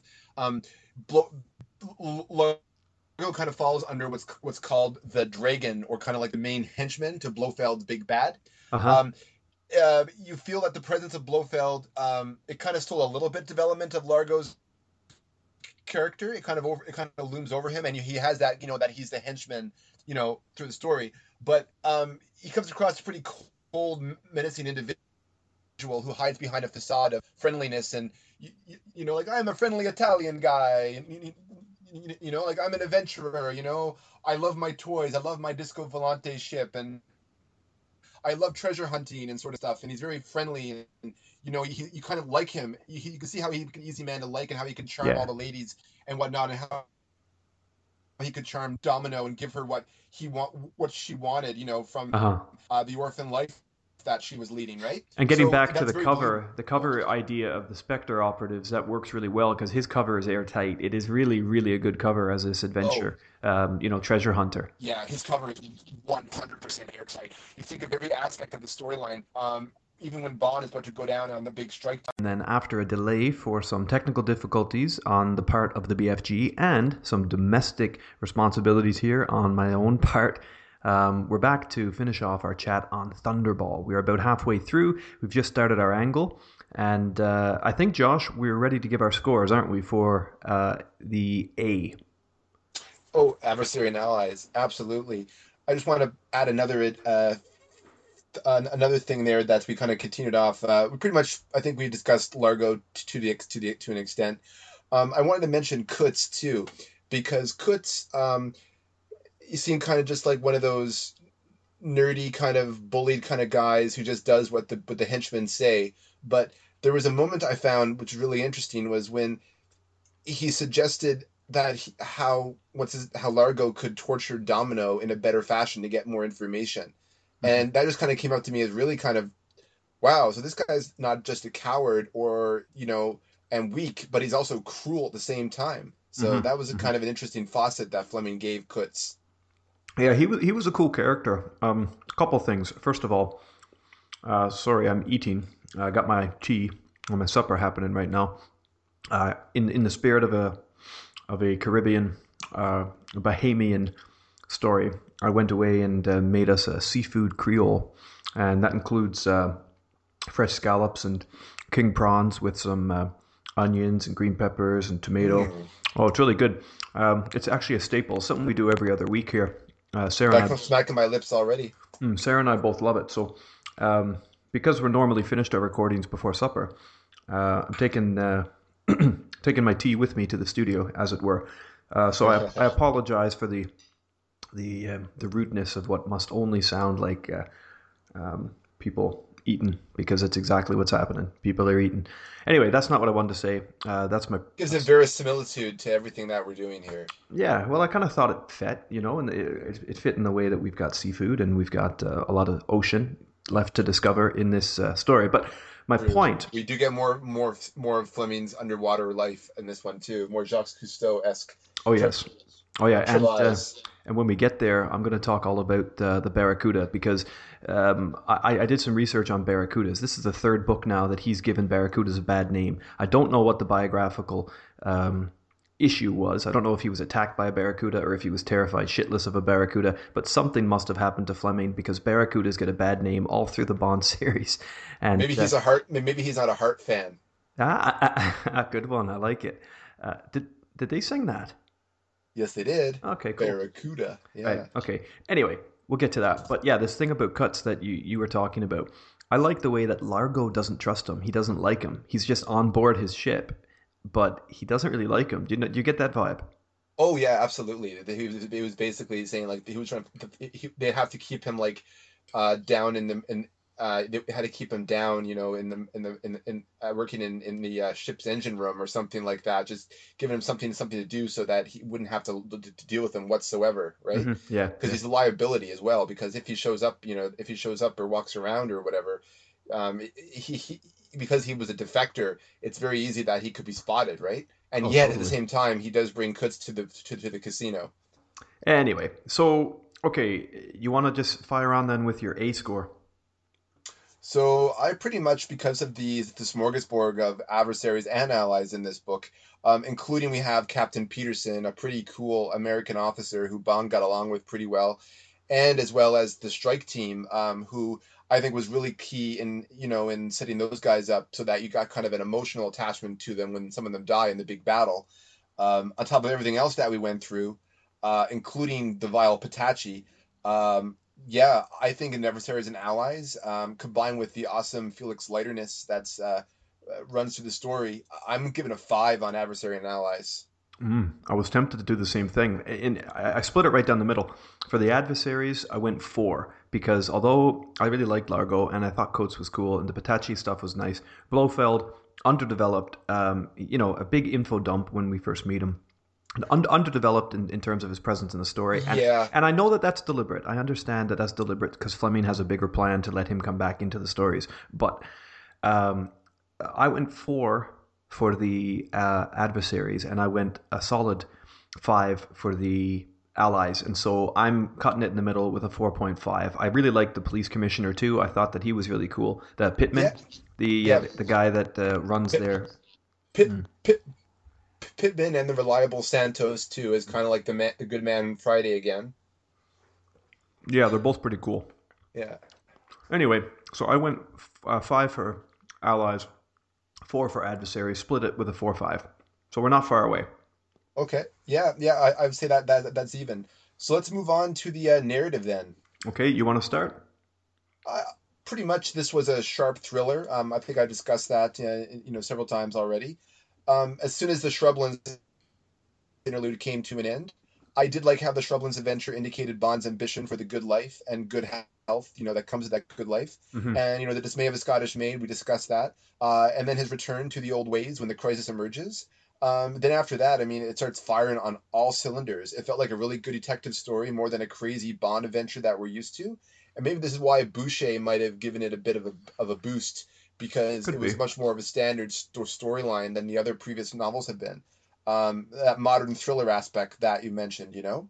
Um, not just that, I just think it was kind of just a really kind of different story than what he's done before, and the premise that showed up that okay, so we have the think about it at the time, we have the Cold War, where which which is just kind of on, it's kind of t- toning down a little bit. I mean, this is '61 when when Fleming wrote this, and be- even before like when they were putting it together.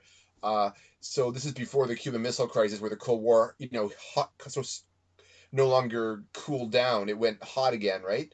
So uh, this was a period where people would, would, would be pretty frightened that you know all these people uh, of this Cold War, what are the governments going to do with them? So these guys are basically going to form their own kind of terrorist kind of networks like Spectre and do things like this. So I think Fleming was bringing a um, a bit of realism to that, and I think that's probably why the the book the idea of that I think probably um, thrilled a lot of people. Um, the Shrubland story is kind of dull compared to the rest of it, but I think it was necessary for the narrative. But again, we have this serendip- this serendipity moment where the main plot, where Bond is not even involved in, is connected to him through some capacity.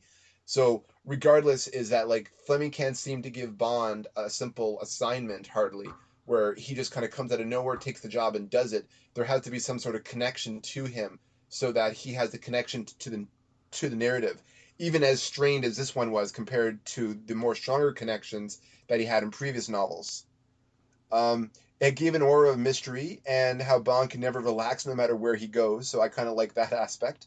Um, so the life always follows him. Um, I kind of rolled my eyes at that. That Lippe was the man keeping an eye on Petacchi on the air base nearby. That again, though, is is sort of again that goes into that factor of the serendipity, right, where the inconvenience of the of the plot. So this is part of Fleming's style, I guess. Uh, so that kind of robs it of a half a point, in my my opinion. Now, what I'm not sure of is the poaching of the of the, of the story that Whittingham and McClory came up with. How much do we know is the narrative is Fleming, and how much do we know of it is McClory? So I'm going to guess that I'm going to take an educated guess here and say that some of the stuff like uh, the creation of the, the brother and the sister, and the sister getting revenge for for what her lover did to her brother. I, and then and the idea of the organization like Spectre putting the nuclear bomb in, those kind of aspects I think were probably McClory's design Okay. But I think Fleming fleshed in the details and filled in the characters in a way that McClory didn't, in my opinion. Um, especially if you look at his adaptation of Never Say Never Again, right? So uh, we just don't know, though, do we? We just don't know exactly. So I kind of have to stay at give a narrative of, of, of a four to Thunderball. I really do. I, I really want to like it more, but there's just something holding back for me on it, and it's I think it's this ambiguity about how the narrative was constructed itself and how it compares to the other Bond novels and how different it is in that respect because it's more of a straightforward thriller. You know what I mean? I do. And yeah. The pacing and the pacing is kind of like different too because you have the Shrublands adventure, then you have Bond, but then you get the going to get one chapter through the pers- through the perspective of Petacchi, and then you get the perspective of Largo, and then you get like Bond meeting Domino, and then then you get you know what I mean? It's it's like it's in a it went pretty swiftly once you get past the once you get into the main storyline after after Shrublands. But at the same time, the pacing was kind of slightly slow because of the I guess the cutting between different character perspectives, you know.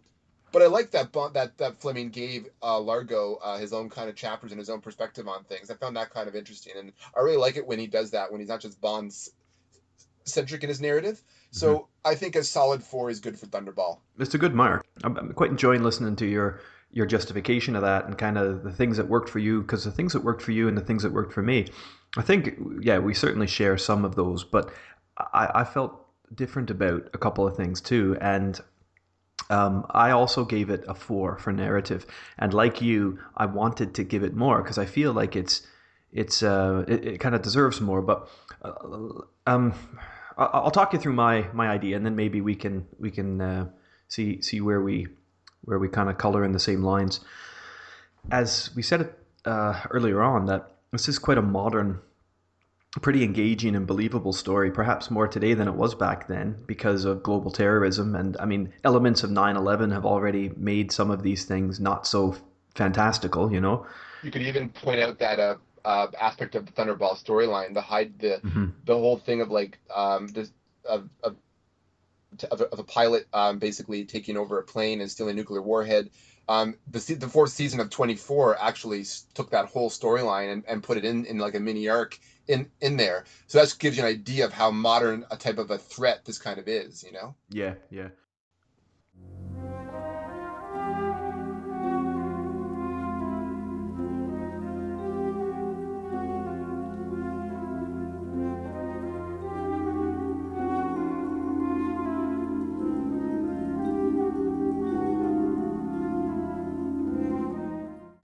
I really like chapter seven. This is where Bond moves from the domestic doldrums to the full mission preparation, you know, and, and how it's very com- it's comic in his house and it's tense at headquarters. And there's a tension in MI6 that I, it's very believable, it's very palpable, and I, I, get the feeling when I'm reading this that Fleming has been in a situation, perhaps not uh, not of the same international gravity, but certainly of the same conflicted gravity. And the, the, the urgency resonates. You know hmm. what I mean? Yeah, and so I like that. I like chapter seven. It's cool. Um, I've already spoken about M and how I think he's got a good shake in this novel. Um, narratively, I did, however, find that the action lulls a little bit, and this is where I think you and I had a little different look at it. Not a disagreement so much, but um, a, a difference nevertheless. That you felt that maybe the the shift in um, character perspective affected or maybe slowed down the action of the story a bit, whereas I was wanting more of it. Like I would have liked to leave Bond and Felix and have more war room scenes. Like what's going on in London? Give me. Oh, more, I agree. You know what I mean? Yeah, absolutely. And the movie version kind of provided that a little bit better, in my in my in my in my, in my opinion. It did, but it did other things so very very badly.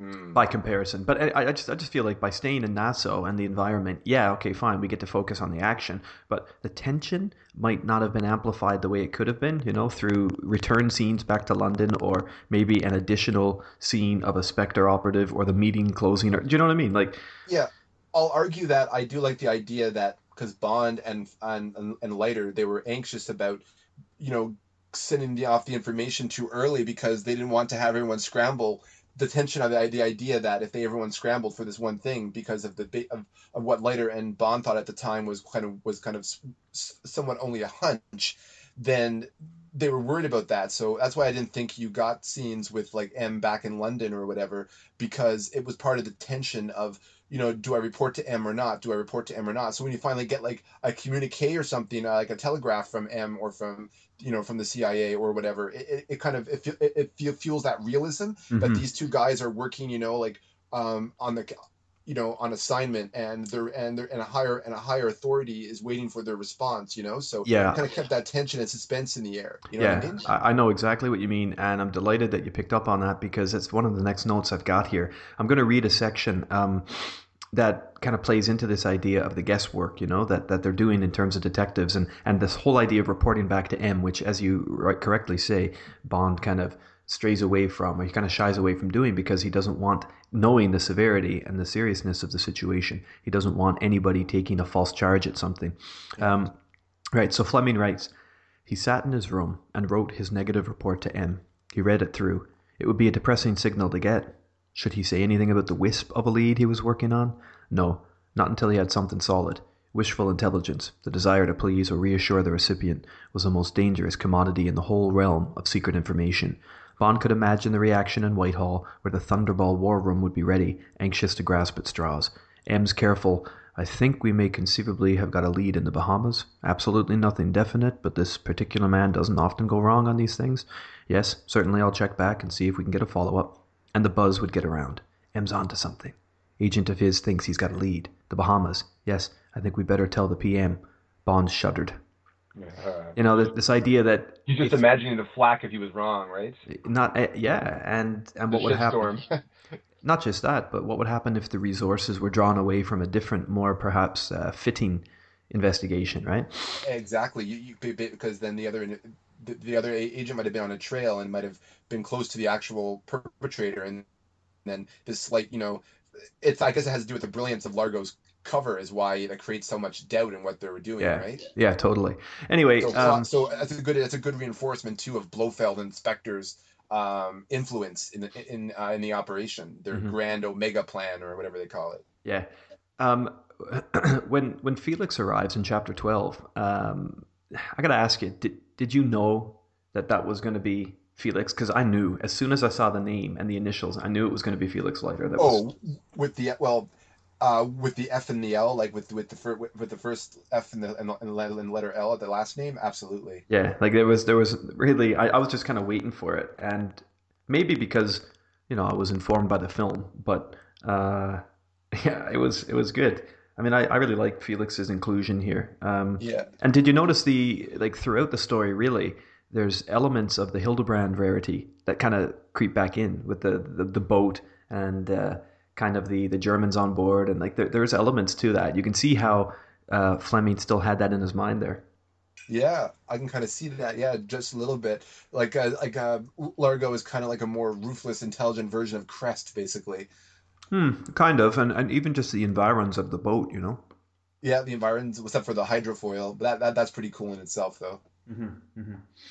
Anyway, um, right. So, what else can I say about the narrative?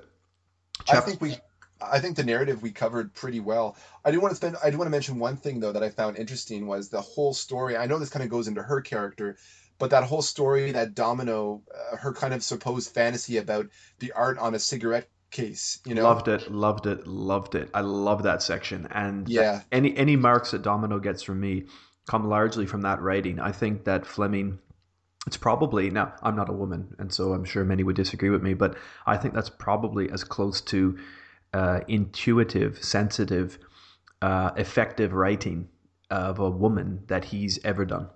Oh, I agree. I think right now, like I would say, even the robot to go into Domino, I think he's probably the strongest character, female character that he's done so far. She's good. I'll, I'll say that much. I mean, I, I, know we're, we're moving in that direction, but just before we get into Domino, I got a couple more things to say. In terms of the plot, I like how she's introduced into the story at the cigarette shop and she's angry and all this. That's quite cool. And and you're wondering how how did Bond get to her so quickly, you know, like, hmm. and then of course we get that great little flashback of Bond talking to the police and um, find out, you know, who would have a boat, uh, who, who would probably be able to do something to have the resources. He gets the information, Largo, pretty much from, yeah. from like the uh, deputy governor, right? So uh, so in that way, it's really it shows already his detective work. Already he's found Domino, and it kind of pulls a little twist on the audience. And he goes, "Oh, okay, so now I see how he how he did that. Oh, right. So Bond is already working this. Okay, let's keep you know yeah. this is firing on all cylinders. It's great narrative set up, great narrative momentum. Mm-hmm. And Fleming, um, he, he does a good job of of moving it quickly. Like the dialogue works really well when they meet in chapter eleven. I like that. Their flirtation is is fun, and um, yeah, it, it, it, just really works. I I find that. Um, I find that the, uh, the the way that he came across her is serendipitous, of course, but he acknowledges that and he just moves on from it, and that's you know I appreciate that. The casino scene in chapter fifteen um, was it serendipitous though? I because well, I assume that afterward, because because he knew that Largo, so he knew that she was on Largo's ship, so he probably just tailed her and then ran in the cigarette store and did his whole thing. That's that's what I assume.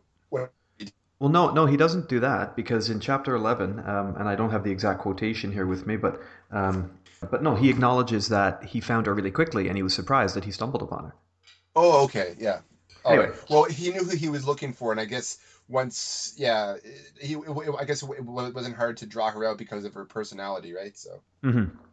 anyway um, the casino scene in chapter 15 is awesome bond is edgier a little more risque than normal but i guess the stakes too are very much higher than they might have been in the past which yeah. which works such well a tense such a tense scene and him and largo like just like you know tete to tete you know like it was really good yeah and the climax is believable i found um, a little unorthodox uh, but you know, with Bond really worried about Domino and all that stuff. But yeah, I mean, his ass was saved by her without I think her it's intervention. of his character, you know, like at, at, first I thought, you know, why is is Fleming so like um make, making Bond, you know, so like you know, so so sympathetic and worrisome about Domino and stuff. You know, almost like where he's screaming, "Domino, where is she? Where is she?" You know, like it was just kind of like really kind of out of character when I first kind of considered it. But then I thought about it and I thought about, you know, all the women that he's been with so far and everything. And yeah. if we are leading up to, you know, On Her Majesty's Secret Service, which I know something about and you know something about,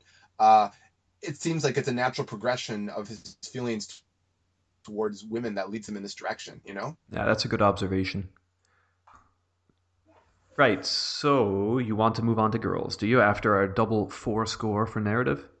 Yeah, let's do that. But before we do that, like four does seem I don't know, stylistically I feel like we've said so many good things about the story and the jumpy guesswork, the detective. Kind of like I feel like maybe four is a bit harsh, but I, w- I would just like to say that there are a couple of, for me, things that are missing in this book that I I feel should have been there. Like um, I don't know if you feel the same way as I do about this, but and, and maybe this plays into locations a little bit too. But you know, we, we missed we missed some good plot scenes where the, the the travel scenes. You know, like whether it's in a plane or whether it's on the ground. Yeah. We don't we don't get a feel for.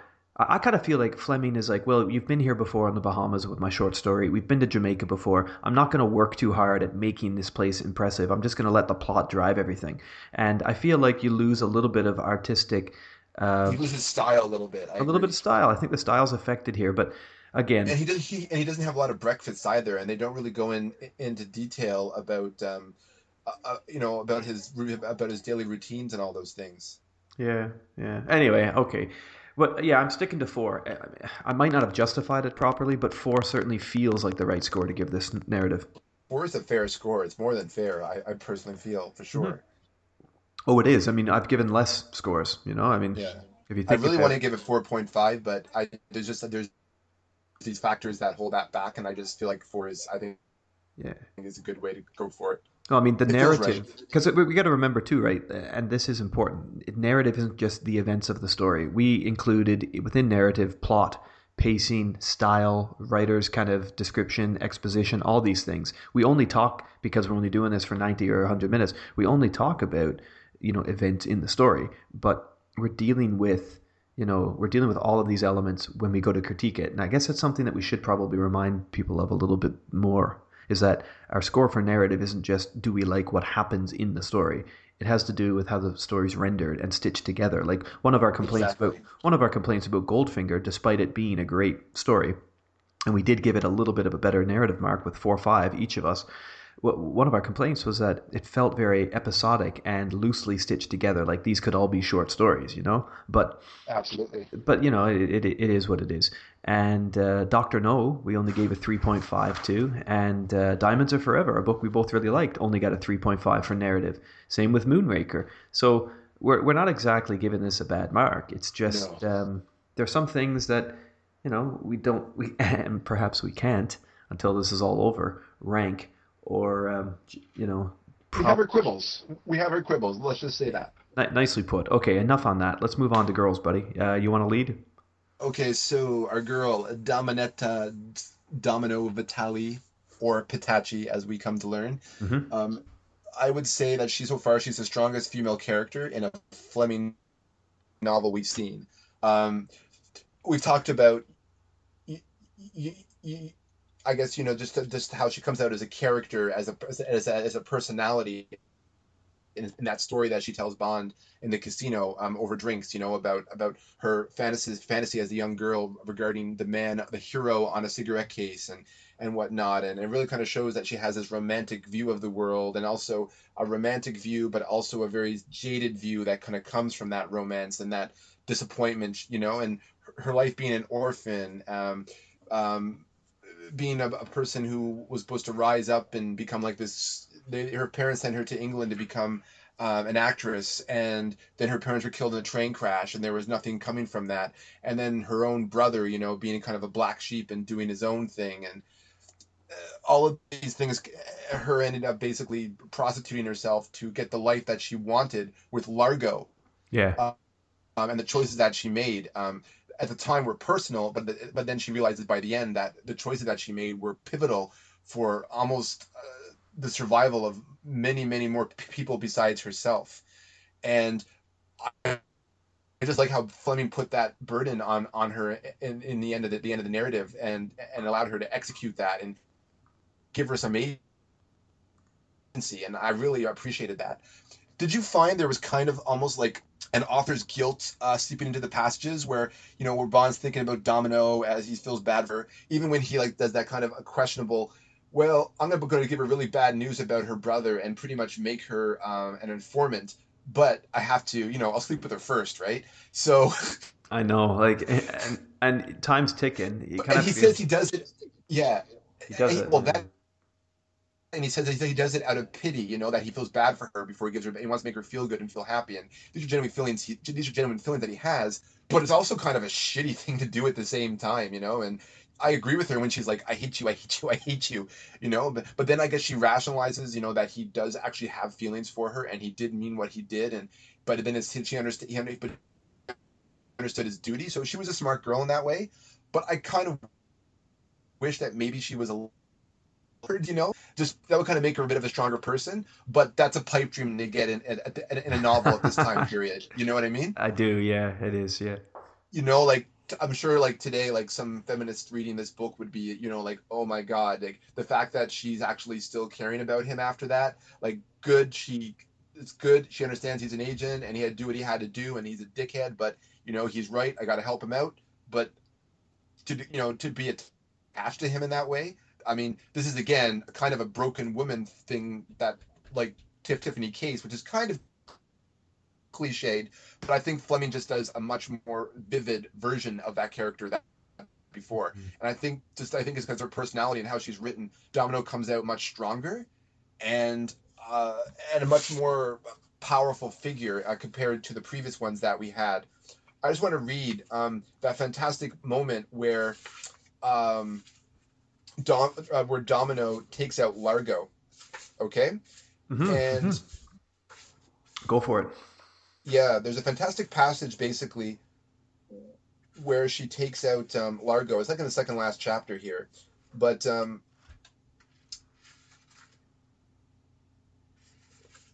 we get to the point where. Uh, just give me a second. And and of course, by this point, her, she has a motive as well as saving the world or whatever yeah, the Geiger count uh, uh, uh, yeah, because Bond gives her the Geiger because once he told the news that, you know, he gives her the dog tags that, um, mm-hmm. you know, Petacchi is killed. Uh, Largo had him killed. Uh, I, I don't I, I don't know if um if she knows that um, Petacchi, her brother, you know, was killed the crew or whatever. I don't know if she knows those details, or that he. I guess she would kind of assume, I suppose, that he was kind of a black sheep, and this is what he ended up doing, right?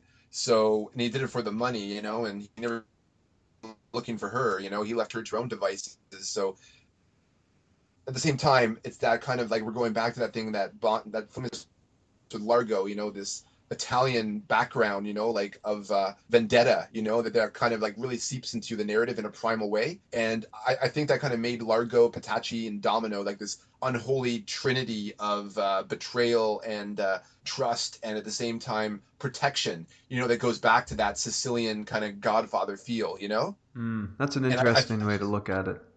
I think that. It, it, and I think that really kind of grounded Largo and that whole dynamic outside of the whole like evil organization Spectre is. You know, like I think it brought a personal feel to those events and and made them much more urgent and much more um, sympathetic. I think, you know, and it gives that moral ambiguity again to Domino. You know, avenging Largo because is she avenging her her brother? You know, who was a bit of an asshole and you know pretty much a murderer as well or was she you know avenging herself or was she killing largo to save bond like there's so many things right but um there is. Um, I do. I do agree with you. But, I, but before you read this bit, though, uh, what I was trying to say about her having a motive is that uh, by the time she does strike the, um, you know, the killing blow, he has already tortured her with a cigarette ash and uh, and, and ice cubes. Yeah. So she's also bruised and beaten, and he just leaves her there. And like, and this like terribly, I don't, I don't even know in the film version. I don't think he got to the point where he could use the fire and the ice. He was interrupted in the film version. That's but in the book version, she gets burned and tortured, you know, to to a strong extent, as we learn in the hospital scene at the end. So you got to imagine her, you know, all the stuff she's been through, burned and broken. She manages to get out of her cover, out of her, uh, uh, off the bed where she was tied spread eagle. She manages to get out somehow because he just assumed that she was weak anyways. He would just leave her there. She's probably untied anyways because she's so tortured. He just left her there, and and because the operation was on the go, he had to leave, right? So, and he would kill her when he, when, when he got back. That was the whole plan. But you can imagine her, you know, having the gumption to get up from besides the pain, grab that harpoon, dive down all the way, you know, and then save Bond. And how she appears, you know, like it's almost like it's like it's like a it's almost like a divine intervention, you know, of like justice and revenge at the same time, right? Basically here, so you have this the scene where blow where um, Largo is trying to strangle Bond with an octopus, which yeah. is awesome in, in its own way. Which is I kind of added that into the equipment actually. Um, but um, so yeah, Largo leaped forward. Bond kicked off the coral and dived down for Largo's groin, the jagged rock in his hand. But Largo was ready. His knee came up hard against Bond's head, and at the same time his right hand came swiftly down and clamped the small octopus across Bond's mask. Then from above, both his hands came down and got Bond by the neck lifted him up like a child and held him at arm's length, pressing. Bond could see nothing. Vaguely, he felt the slimy tentacles groping over his face, getting a grip of this mouthpiece between his teeth, pulling. But the blood was roaring in his head, and he knew he was gone. Slowly, he sank to his knees. But how? Why, why, why was he sinking? What had happened to the hands at his throat? His eyes, squeezed right in agony, opened, and there was light. The octopus, now at his chest, let go and shot away among the coral. In front of him, Largo, Largo with a spear sticking horribly through his neck lay kicking feebly on the sand. Behind him and looking down at the body stood a small, pale figure fitting another spear into an underwater gun. The long hair had flowed around her head like a veil in the in the luminous sea. Just incredible, like almost like goddess uh, divine intervention. You, you know, just coming down from the light from the surface of the water, coming down, and you've that. You know, like yeah. And I like the fact that she's also loading another harpoon and like, is he? He better be freaking dead. I'm gonna kill him. You know what I mean? Like, yeah, yeah. I'm gonna finish. I'm gonna finish this job. Yeah, exactly. Uh, I thought that was just great, and uh, it just really cemented the, how much I really lo- I really liked her character in the story, despite you know some of the Fleming touches that kind of tries to, you know, weaken her her her character. I, I think for some reason he was able to overcome that in his writing, and I could tell that he felt for this character. Was this kind of an apology? I wonder to like. Uh, uh in his own life, you know how he's you know how he's dealt with women his whole life and stuff like that, and or maybe he just met a really awesome Italian girl. I have no idea. I, I, I don't know enough about really how much he suffered in terms of his relationships, right? But yeah. I do really feel like there's if there's not an apologist at work, there's definitely a an appeal to to attract more of the women, or sorry, not to attract more, but certainly to to respect perhaps a, a female audience. After all, two of his short stories. Uh, were published in uh, For Your Eyes Only came from uh, Women's Monthly or Cosmo, right? True. And true, so yeah. this might be on his this this may be an attempt on his part to give Bond a more um, respectable woman, um, or perhaps uh, more uh, a more dynamic female counterpart. I don't I don't know, but I like it. Whatever his motivations, it was a good decision. She she does work very well. Yeah, I know. I really liked her character, and uh, um, I, I like kind of like I like kind of like her as an evolution of the care of the, of the girls that we've seen before. I kind of I, I like that aspect and how she and how that she fits into that. Um, yeah, I think again, I think that young young girls, young women rather, or women reading this book will. I don't think they'll be kind of eye rolling or put off in quite the same way they will when they read about uh, a pussy galore who seems tough at first but was raped by her uncle. A uh, you know a Tiffany Case who and I love Tiffany Case who's really hardened, but you know she has her own terrible past, and you know yeah. this this is like and and that's the other thing too in weighing up how much I like Domino. I'm I'm I, I, she, I don't think she's a terribly strong female character, but in in the, the, the Bond books, she's a standout strong female character. That's that, So- that's the way that that's the way I'm I'm I'm viewing her. And I think is why I gave such a high score is because of the uh, difference. But again, is their character of Domino? Is this Fleming, you know, preaching to the female audience, trying to sympathize with them and you know get them something to enjoy, you know, because he was trying to diversify there, Maybe or because since the the idea of the brother and the sister does come from McClory, is Domino's character traits is that more of McClory's invention? You know, that that that's the question. So that's why I was kind of that's an interesting. Again, yeah, yeah. Is is McClory's fingerprint on Domino's development? Yeah.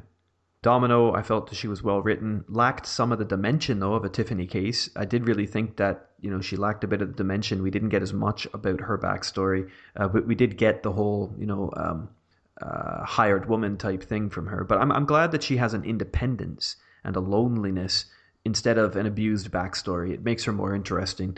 Um, she's tough, committed, liberal, especially particularly in her sexuality, and I like that. Um, not because that's the type of women I like. I like it because I needed a character like this finally from Fleming. She's she's up there with the best of the girls, really, isn't she? I mean, she's not in it as much as I would as much as I would like, but uh, she's suitably in there enough. I wanted more of her, you know, in that because I wanted more of Uh-huh. her character. but then, then but then you're going to have a lopsided story and you know if if if the story is really revolving around this world crisis then we can't have too much of her she needs to be a plot device at some point so um, but she's not the only girl we've got. We've got May, and I really liked her scenes, and we've got Patricia. Fear, we got Patricia Fearing too, who's compliant, uh, but of course she does. Um, she's compliant at the end after playing hard to get for so long. Eventually turns to the magic. Yeah. To, turns to the magic penis, and you know everything's great. yeah, she wasn't as badly portrayed as she was in the film version. That's for sure. No, and um, no, she wasn't. But yeah, girls, uh, I went four point five. Uh, there's just something Yeah, that that was four point five. Something I couldn't do. I could I couldn't go five because I uh, I don't know. Like the she's not she's I don't know. She's just not a five, but she's really up there. And I think I think Domino will be an attractive female character to read for anybody, man or woman. I don't think she'll disappoint. Yeah, I was going to go for five, but again, I mentioned my reservations regarding, you know, how much of the fingerprint of McClory is here, you know, and, and whatnot. So that was kind of my basis there. So I kind of, you know, stayed safe with, uh, I think 4.5. That's, Cool. that's what I, that's what I gave.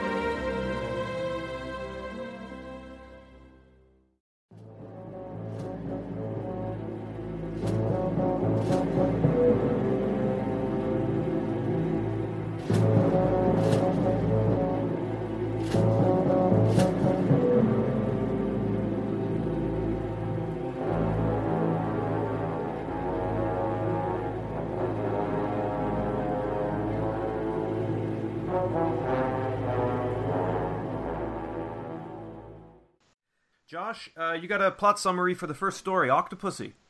I do, I do. So let's uh, get into Octopussy, shall we? The second use of pussy in a uh, in, a, in Fleming tale. This one even more curious than the first. More curious, yes, some and some interesting metaphor, questionable metaphor. I'm not sure exactly, but we'll delve into that. Mm-hmm. Um, I will now stop using the word delve since I probably used it twice and in, in the past two days, not just on this program, but just in general. Very good. That aspect, if you know what I mean. Hmm, in that regard. In that regard, yes, of course. Those those the little writing tools that they teach you in grade seven to build essays with. Moreover, therefore. Right. Oh, okay. So Octopussy deals with the comeuppance of a former Major Dexter Smythe. Back in World War II, Smythe was the shit. He was a career record uh, with the military in World War II, vicious campaigns all the way through the war. But after the fall of Berlin and the post war roundup, he got himself mired in the Miscellaneous Operations Bureau while working in Austria. This tale itself is bookended with Smythe scuba diving offshore from, his, from, from Wavelets, his estate on the north shore of Jamaica, where he is trying to tame the sea cat, quote unquote, his octopussy, continuing there, mm-hmm. by feeding it uh, a scorpion fish with his spear. All the while feeling sorry for himself for getting caught for killing an innocent man uh, that he refused to share the hoard of Nazi gold he serendipitously discovered in the Kaiser Mountains outside of Kitzbühel. Hey, Kitzbühel. Kitzbühel. Now, in his 50s, we learn that um, a man named Bond has just paid him a visit a visit that radically changed the outlook on his entire life. He's fading health, two thromboses, kept alive by pills. Smythe is about to have his breakfast of gin and ginger ale, and Bond shows up, inquiring about Smythe's MOB duties after the fall. Bond has no time for any BS that Smythe throws at him and basically says, you know what? You gather your thoughts. I'm going to go outside here and enjoy the nice weather on your patio and then take a look at the sea. And when I come back, have your, you know, have everything all worked out. Okay. It'll go easy on you. That's a, that's in a nutshell what Bond tells him. Yeah, I like that. Bond knows damn well that he he's not going to sit there and let this guy lie his way through. So he, he says, look, you know why I'm here. I'm not going to waste my time explaining it to you when you know exactly why I've caught up with you. You mm. sit here and figure it out for a minute. I'll be back later. And he also gives the indicator too that he know he's talking to the Foo brothers, the people who arranged the uh, gold to be broken down for him, and he get the money. So it's pretty much he knows where the gold came from. All the connections are already there. There's only there's there's one thing more that Bond needs to, needs to confirm uh, for Smythe that he's pretty much you know, on the uh, on the chopping block.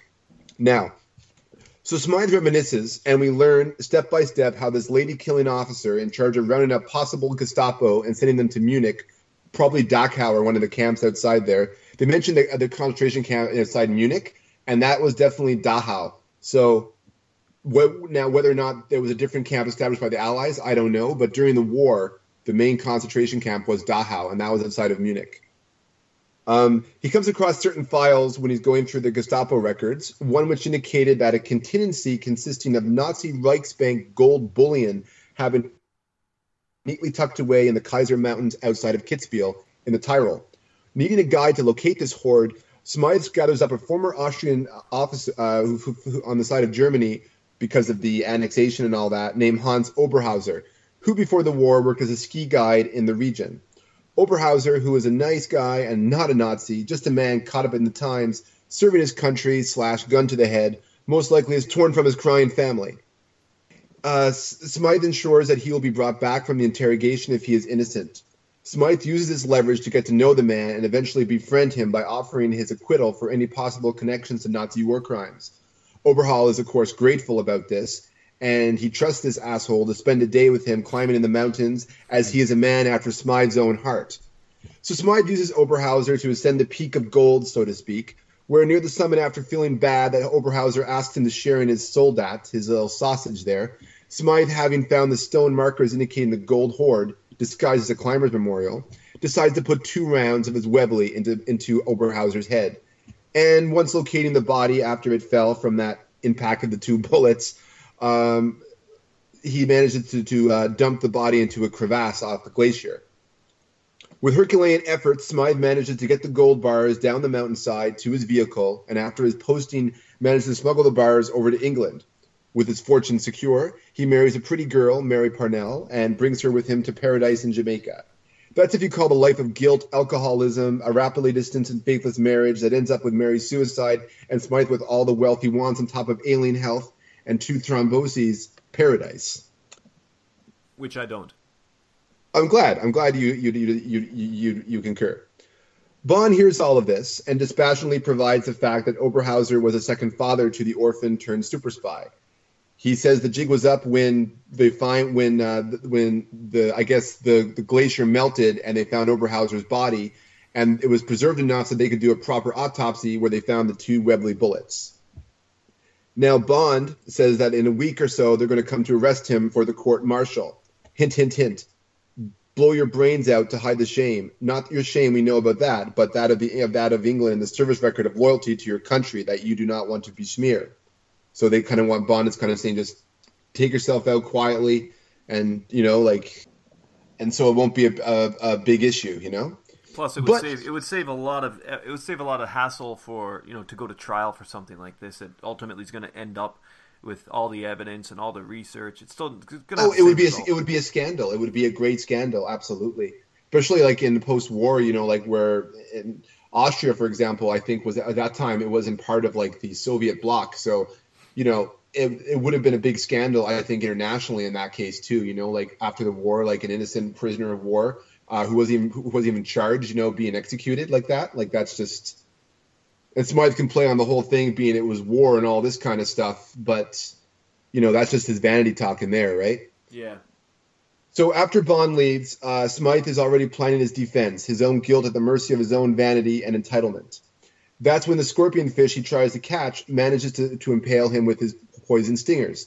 Knowing that he will die soon, he still wants to feed that octopussy. But this backfires and he is um, pulled below by the strong tentacles. Some Jamaican kids find him entangled with the octopussy. Awkward. Poetic justice? You decide. Yeah, I think it is poetic justice. There's definitely karma running through this story. Oh, there's karma for sure. It's a, a, a cautionary tale at its best, but I'm just trying to find out the symbolic connections of the octopus and to the story, and uh, I think we we, we, we can explore that a little bit, I suppose. We can, yeah. Um, I don't know. Uh, I don't know where you want to start in talking about this, but I think I think we just we just do our angles, right? I mean, the short stories yeah. provide us with an extra challenge when it comes to doing our angles, where we look at the adversaries, allies, narrative, the you know the style, the way the book's written, girls, right. locations, and equipment. But yeah, I, I managed to do one here. Um, I I don't know how long you want to talk about Octopussy. I'm I'm quite happy to follow your lead. But I like. I, I guess I just want to mention a couple of things first, and then I'll just give you my angle out. I I do like that um, Bond is kind of Bond is is obviously upset, and he feels personally affronted by having to do this. Go to the guy who killed his um, father-like figure when he was a younger man, the guy who taught him skiing, and gets a shout out, doesn't he, in um, On Her Majesty's Secret Service, I think. He does too. Yes, that's right. But um, yeah, I mean, he, he's frustrated and he's angry, and that's why he doesn't want to play games with this uh, Dexter Smythe guy. He just wants Smythe to to fess up and make a plan to kill himself, so that Bond at least can put it behind him without the unnecessary trial and all that kind of stuff. The court martial, as you say. Um, we've got some. We've got some nice information at, at the beginning that's kind of written by Fleming as stream of consciousness, or at the very least, first person uh, from Dexter Smythe's point of view. Um, he, I, I don't know what you think of his character. He's a bit of a dick, though. I like he's he, he reminds me a lot of like Milton Krest, kind of. He, he's kind of a dick, but I think he's a man who felt that I guess for the fighting for his country. You know, you can't deny his heroism and stuff like that. You know, but at the same time, he might just just like killing. I mean, that, that, oh, yes, that, that's a very strong possibility. Yeah. Some people are, are just you know made for war that way and he's definitely a man who I think became vain because of his service record, and I think he also had a sense of entitlement about him. He, you know, like he enjoyed, you know, mixing it up with all with the girls, like in in the battalions, you know, and definitely a lady killer, kind of a vain kind of individual, and with the sense of, as I was mentioning, entitlement. uh-huh. and I think it was this entitlement that felt that you know this is my you know what what more can I get from this war besides everything that I've done? You know, like I don't feel like I've accomplished anything. All I've done is shoot a bunch of Germans and got these victories done. So you can tell that his his duty to his country doesn't go beyond you know just like going well I'm alive and I you know and I got to kill some people. But you know what else can I get from this, right? So it's always thinking about him, him, him, yes. and himself first. But I think because of uh, of how he was raised and whatnot, there is a complication in, in him where, or a complexity, I should say, where he does feel guilty about the things that he does, but always his vanity, his sense of entitlement keeps overrunning that, and that and that pretty much produces the actions that come that inevitably lead to his downfall. Well, you've read him well. Um, you you may be reading him a little bit more deeply than I am. Uh, he certainly is more complex than Milton Krest, but I, I, find that that sort of search for, for glory is very much a Krestian type thing. Um, uh, like his dreams of gluttony, I guess you could say, are really well uh, exemplified by Fleming at, that, during that mountain climb. Um, I'll just read a little bit here. He started on the top of the cairn, working as if the devil was after him, throwing the rough, heavy stones indiscriminately down the mountain to right or left. His hands began to bleed, but he hardly noticed. Now there were only two feet or so left. Nothing. Bloody nothing. He bent to the last pile, scrabbling feverishly, and then, yes, the edge of a metal box. A few more rocks away, and there was the whole of it a good old grey Wehrmacht ammunition box with the trace of some lettering still on it. Major Smythe gave a groan of joy. He sat down on a hard piece of rock and his mind went orbiting through Bentleys, Monte Carlo, penthouse flats, Cartiers, champagne, caviar, and incongruously, but because he loved golf, a new set of Henry Cotton irons. Drunk with his dreams, Major Smythe sat there looking at the grey box for a full quarter of an hour. So, you know, this is a guy who, I mean, we get that as a flashback, right? This is the story that he doesn't tell Bond, or sorry, that that is told, but never to Bond in a conversation. We get this as a flashback from him. Um, yeah, I mean, I, I, do like the way he's written, and I like what Fleming does with Oberhauser's character as well. But I don't know, like it, it didn't really, it didn't do much for me as a short story. I liked the connection to Bond that was personal. I thought that was that that was good. It was motivating as well, and it was interesting. It certainly kept me interested in why, you know, this um, why this guy is the, the feature of the story. But I, I kind of felt like parts of the story I was reading before, like after Smythe left with the money, his story becomes that of that of the one the governor shares with Bond in Nassau of Quantum of Solace. Like the marital bliss unravels itself, and the same yes. way it did. And it, it, just feels like I've heard this story before, and I, I didn't get the ending. The ending, no, we didn't get the ending before. This ending is very unique and it's very kind of fresh, but um, it yeah i mean overall man like i felt i, I don't know I, think there might be some symbolism going on here there's something sophisticated happening um, but fleming also gives us an awful lot of info dump where we have to learn about dangerous marine animals and you know he wants to show off who he's reading right now uh, you know this american publication by a friend of his and, and there's just stuff in here that about the scorpion fish is i guess what's that? The scorpion fish is Oberhauser coming back, like the sting of re- revenge or something. Maybe I, I don't know, but I mean the stages of uh, of this are are well researched and it's well structured, but it didn't really hugely get me. I, I like Dexter Smythe, uh, his rise and fall from riches and glory, but it's like Quantum of Solace. It's a morality tale. Unlike yes. Quantum, unlike Quantum though, um, in For Your Eyes Only, this story does work a little more effectively, and uh, it's structured it with a bit. Of, it's structured with a bit of symbolic karma, which I like. It's not just a story for no purpose. Bond actually, though distant, has something to do with this. He's not just sitting and having a drink. Um, Fleming writes a lot of himself into this story, I think, as an older military man who's in poor health, and you know, I'm sure as we've discussed many times, Fleming had intel and was part of procedure planning for missions that took people's lives and, and caused great distress for families. And I'm sure Fleming had his own demons to deal with, just as you know our grandfathers did from their time in war, and other grandfathers and all men in service women yeah. have to. Deal with. It almost feels PTSD. like a projection. This character of Smythe feels kind of like a projection of Fleming of Fleming himself. You know, we have him just writing him like like he, he's writing this probably towards the end of his life right? Mm-hmm, mm-hmm. And and you have him, you know, like you know, like ailing health and just like you know, with thromboses or pleurisy, what have you, you know, like um, like Smythe is, and a man who regrets probably some of his actions in his life and whatnot. And and I think he just kind of maybe embellished the actions of himself by projecting worse actions upon Smythe in the storyline. Yeah, that's a good observation. I think you're probably smack on there. Um, my my angle totally. Uh, I went um, three for adversaries and allies, four for narrative because I did like its writing and structure more than Quantum, even though it was still a very similar story. Um, the girl, really, the only girl we get here is Mary Smythe herself. Just uh, you know, it, it's a little unfair, I guess, even ranking the girls given that it's not part of the story. But you got to got to gave her two and a half. Um, she could have been more interesting um, in her six or seven lines. Uh, locations. You were, you were more generous than me, but that's okay. um, in the um, yeah locations, I went three and a half. Alps and Jamaica, and the I, I thought it was described okay. Um, the equipment, I went three.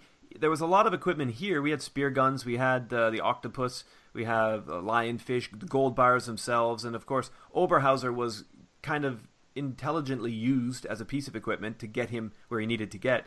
Overall, those scores tally up to a 16 out of 25 for me on uh, this one. Okay, all right. Well, um, allies and adversaries. I kind of saw Smythe and Bond as adversaries of each other. You know, in terms of narrative, Bond is the adversary for Smythe, and Smythe himself is a complex character. He's a loyal soldier and nar- and, and a narcissist at the same time, who felt like the world, as I was as I was saying earlier, you know, owed him a favor. He was entitled because of his service. But he also was a man who fought his own demons, I think, based on his own, I guess, his upbringing or what Christian upbringing or whatnot. But it's still, you know, managed to be quite, as you said, the glutton in life. You know, yeah. not glutton yeah. in terms of, of food or whatever, but just in terms of vices and pleasure. You know, and he wanted to make sure that he would have that for the rest of his life, and he would do anything to obtain that, regardless of the cost psychologically or personally that it would have for him or to other people around him. And of course we see through the, the, destruction of his marriage and Mary's suicide and his own failing health and all of that, you know, the, that growing karmic bitterness, right? Um, I, I, think he may have despised himself from the inside a little bit, but again, his personality and would would would would dumb that down as best as possible to keep to keep you know the id going. You know what I mean? Um, to use a Freudian term and you could see that like the physical toll on his body and his health was the millstone of this guilt. Uh, you could look at it that way. Hmm. I didn't, but yes, you could. But in the end, I think I, I think he was an intriguing character. Again, yeah, there was a morality tale to uh, aspect to his character, uh, but I, I, think he was intriguing in his own way, and I think he was complex, much more than the one in Quantum of Solace. And I, I, I found him interesting, and I like the portrayal of Bond in this as well. He's in it briefly, but it's our James Bond as we know him, more so than we saw like in other short stories in the For Your Eyes Only, especially Quantum of Solace.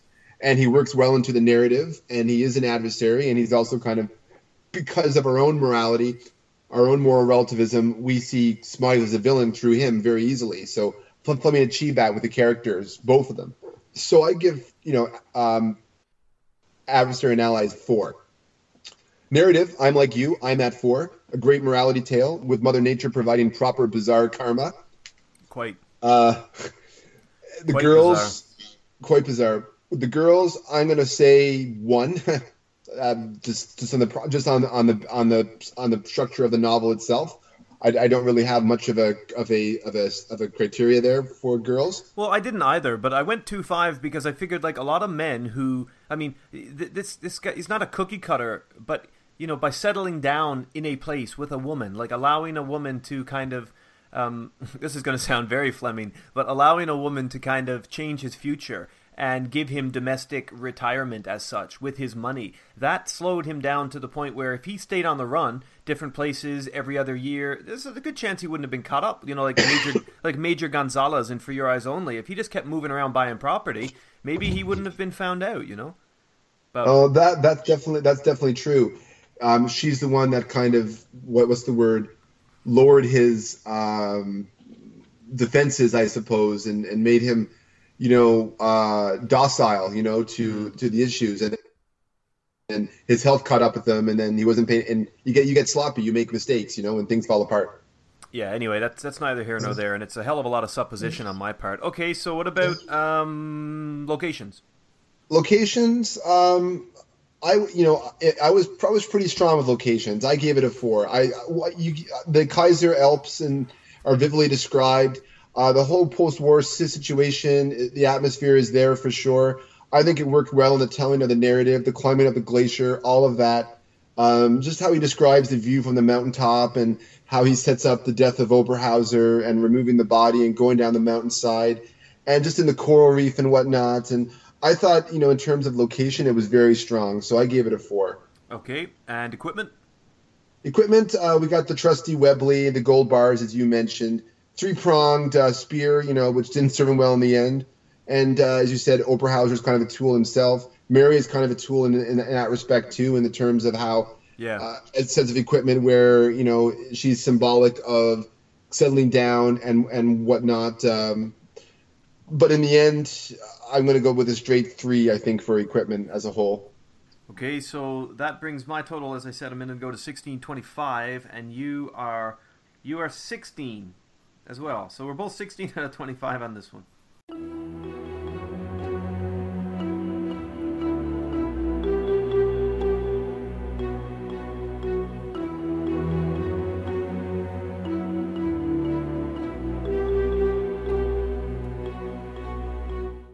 We'll, yeah, we'll get into the melancholic bit here regarding Ian Fleming. Okay. Uh, so 1964, uh, Ian's last year, basically.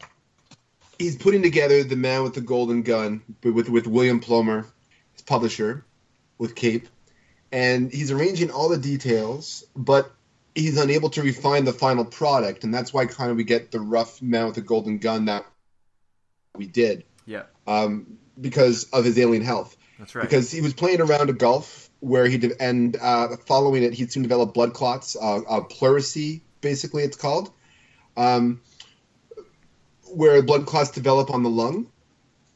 And for a better part of that, he was he he get he got the managed some of the final details of the man with the golden gun from a hospital bed in convalescence. Hmm when he did kind of recover a little bit, uh, he was moving around, but he wasn't going out to say Jamaica or you know to Goldeneye anymore.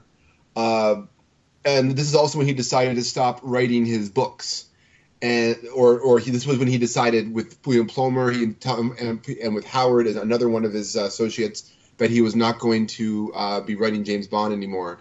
So the Man of the Golden Gun was to be the last James Bond story, so to speak. Yeah, and we did a nice job on that, I thought, last episode, kind of putting that into the frame.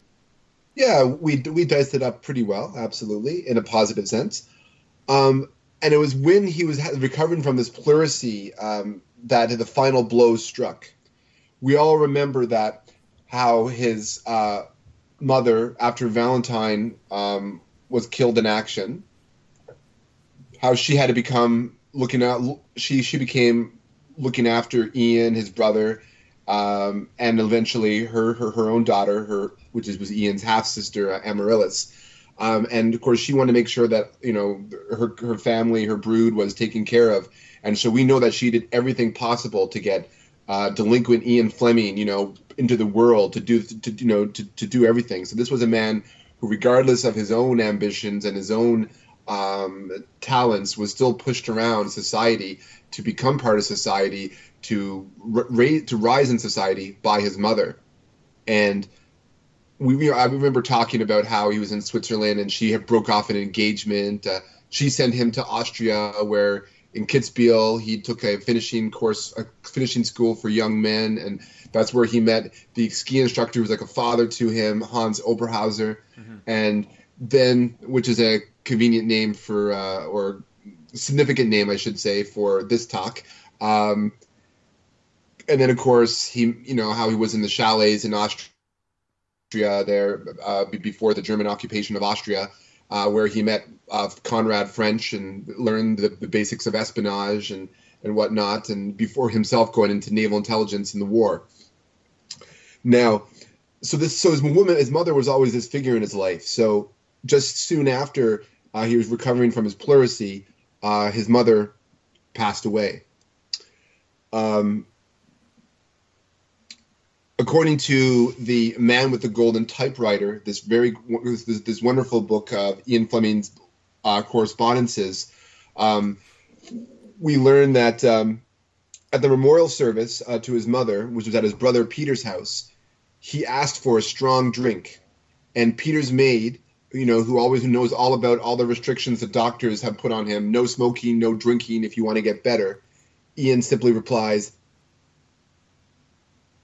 "Fuck the doctors," uh, quote unquote, wow, and pretty much, yeah, it's it's okay. So pretty much, uh, Fleming's health continues to decline throughout the year.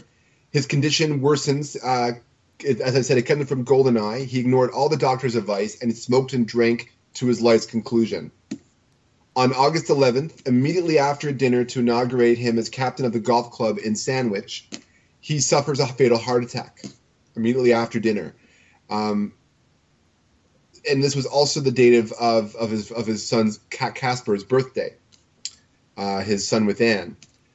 Um, tragically, ten years later, Casper will have died of a drug-induced suicide. His only son. Amaryllis, his half sister, who has a bit of a nod in the Living Daylights, actually, um, because she was a cello player. Um, she uh, she uh, arranges the memorial service in September at St. Bartholomew's Cathedral. The Man with the Golden Gun is published posthumously, as is a short story collection we are about to delve into. Um, and secondly, you know, a great you know a great literary giant has left the world, but um, of course the legacy of James Bond lives on and on and on. But um, you can't help you know feeling a bit of melancholy, you know, and a bitterness, a b- bittersweetness, you know, in terms of uh, Ian Fleming leaving this world. To put a positive spin on that, there's a great quote um, that I found about Ian Fleming, and this is what he said. Uh, you know, regarding to how he wanted to spend the remainder of his life or the rest of his life. You know, looking on it in a more positive angle. This was still in 1964 when he was pretty much run down already, and you could see it in his face. You know that the end was somehow near. Uh, I don't want yachts, race horses, or a Rolls Royce. I want my family and my friends and good health, and to have a small treadmill with a temperature of 80 degrees in the shade and in the sea to come to every year for two months. And to be able to work there and look at the flowers and fish, and somehow to give pleasure, whether innocent or illicit, to people in their millions. Well, you can't ask for more. True enough. I like that. To give pleasure, innocent or illicit. True enough. That sums up Ian Fleming, you know? And he had had a couple of heart attacks earlier in his life too, hadn't he? He, he, he well, he had heart attacks, but he had like heart conditions and other problems.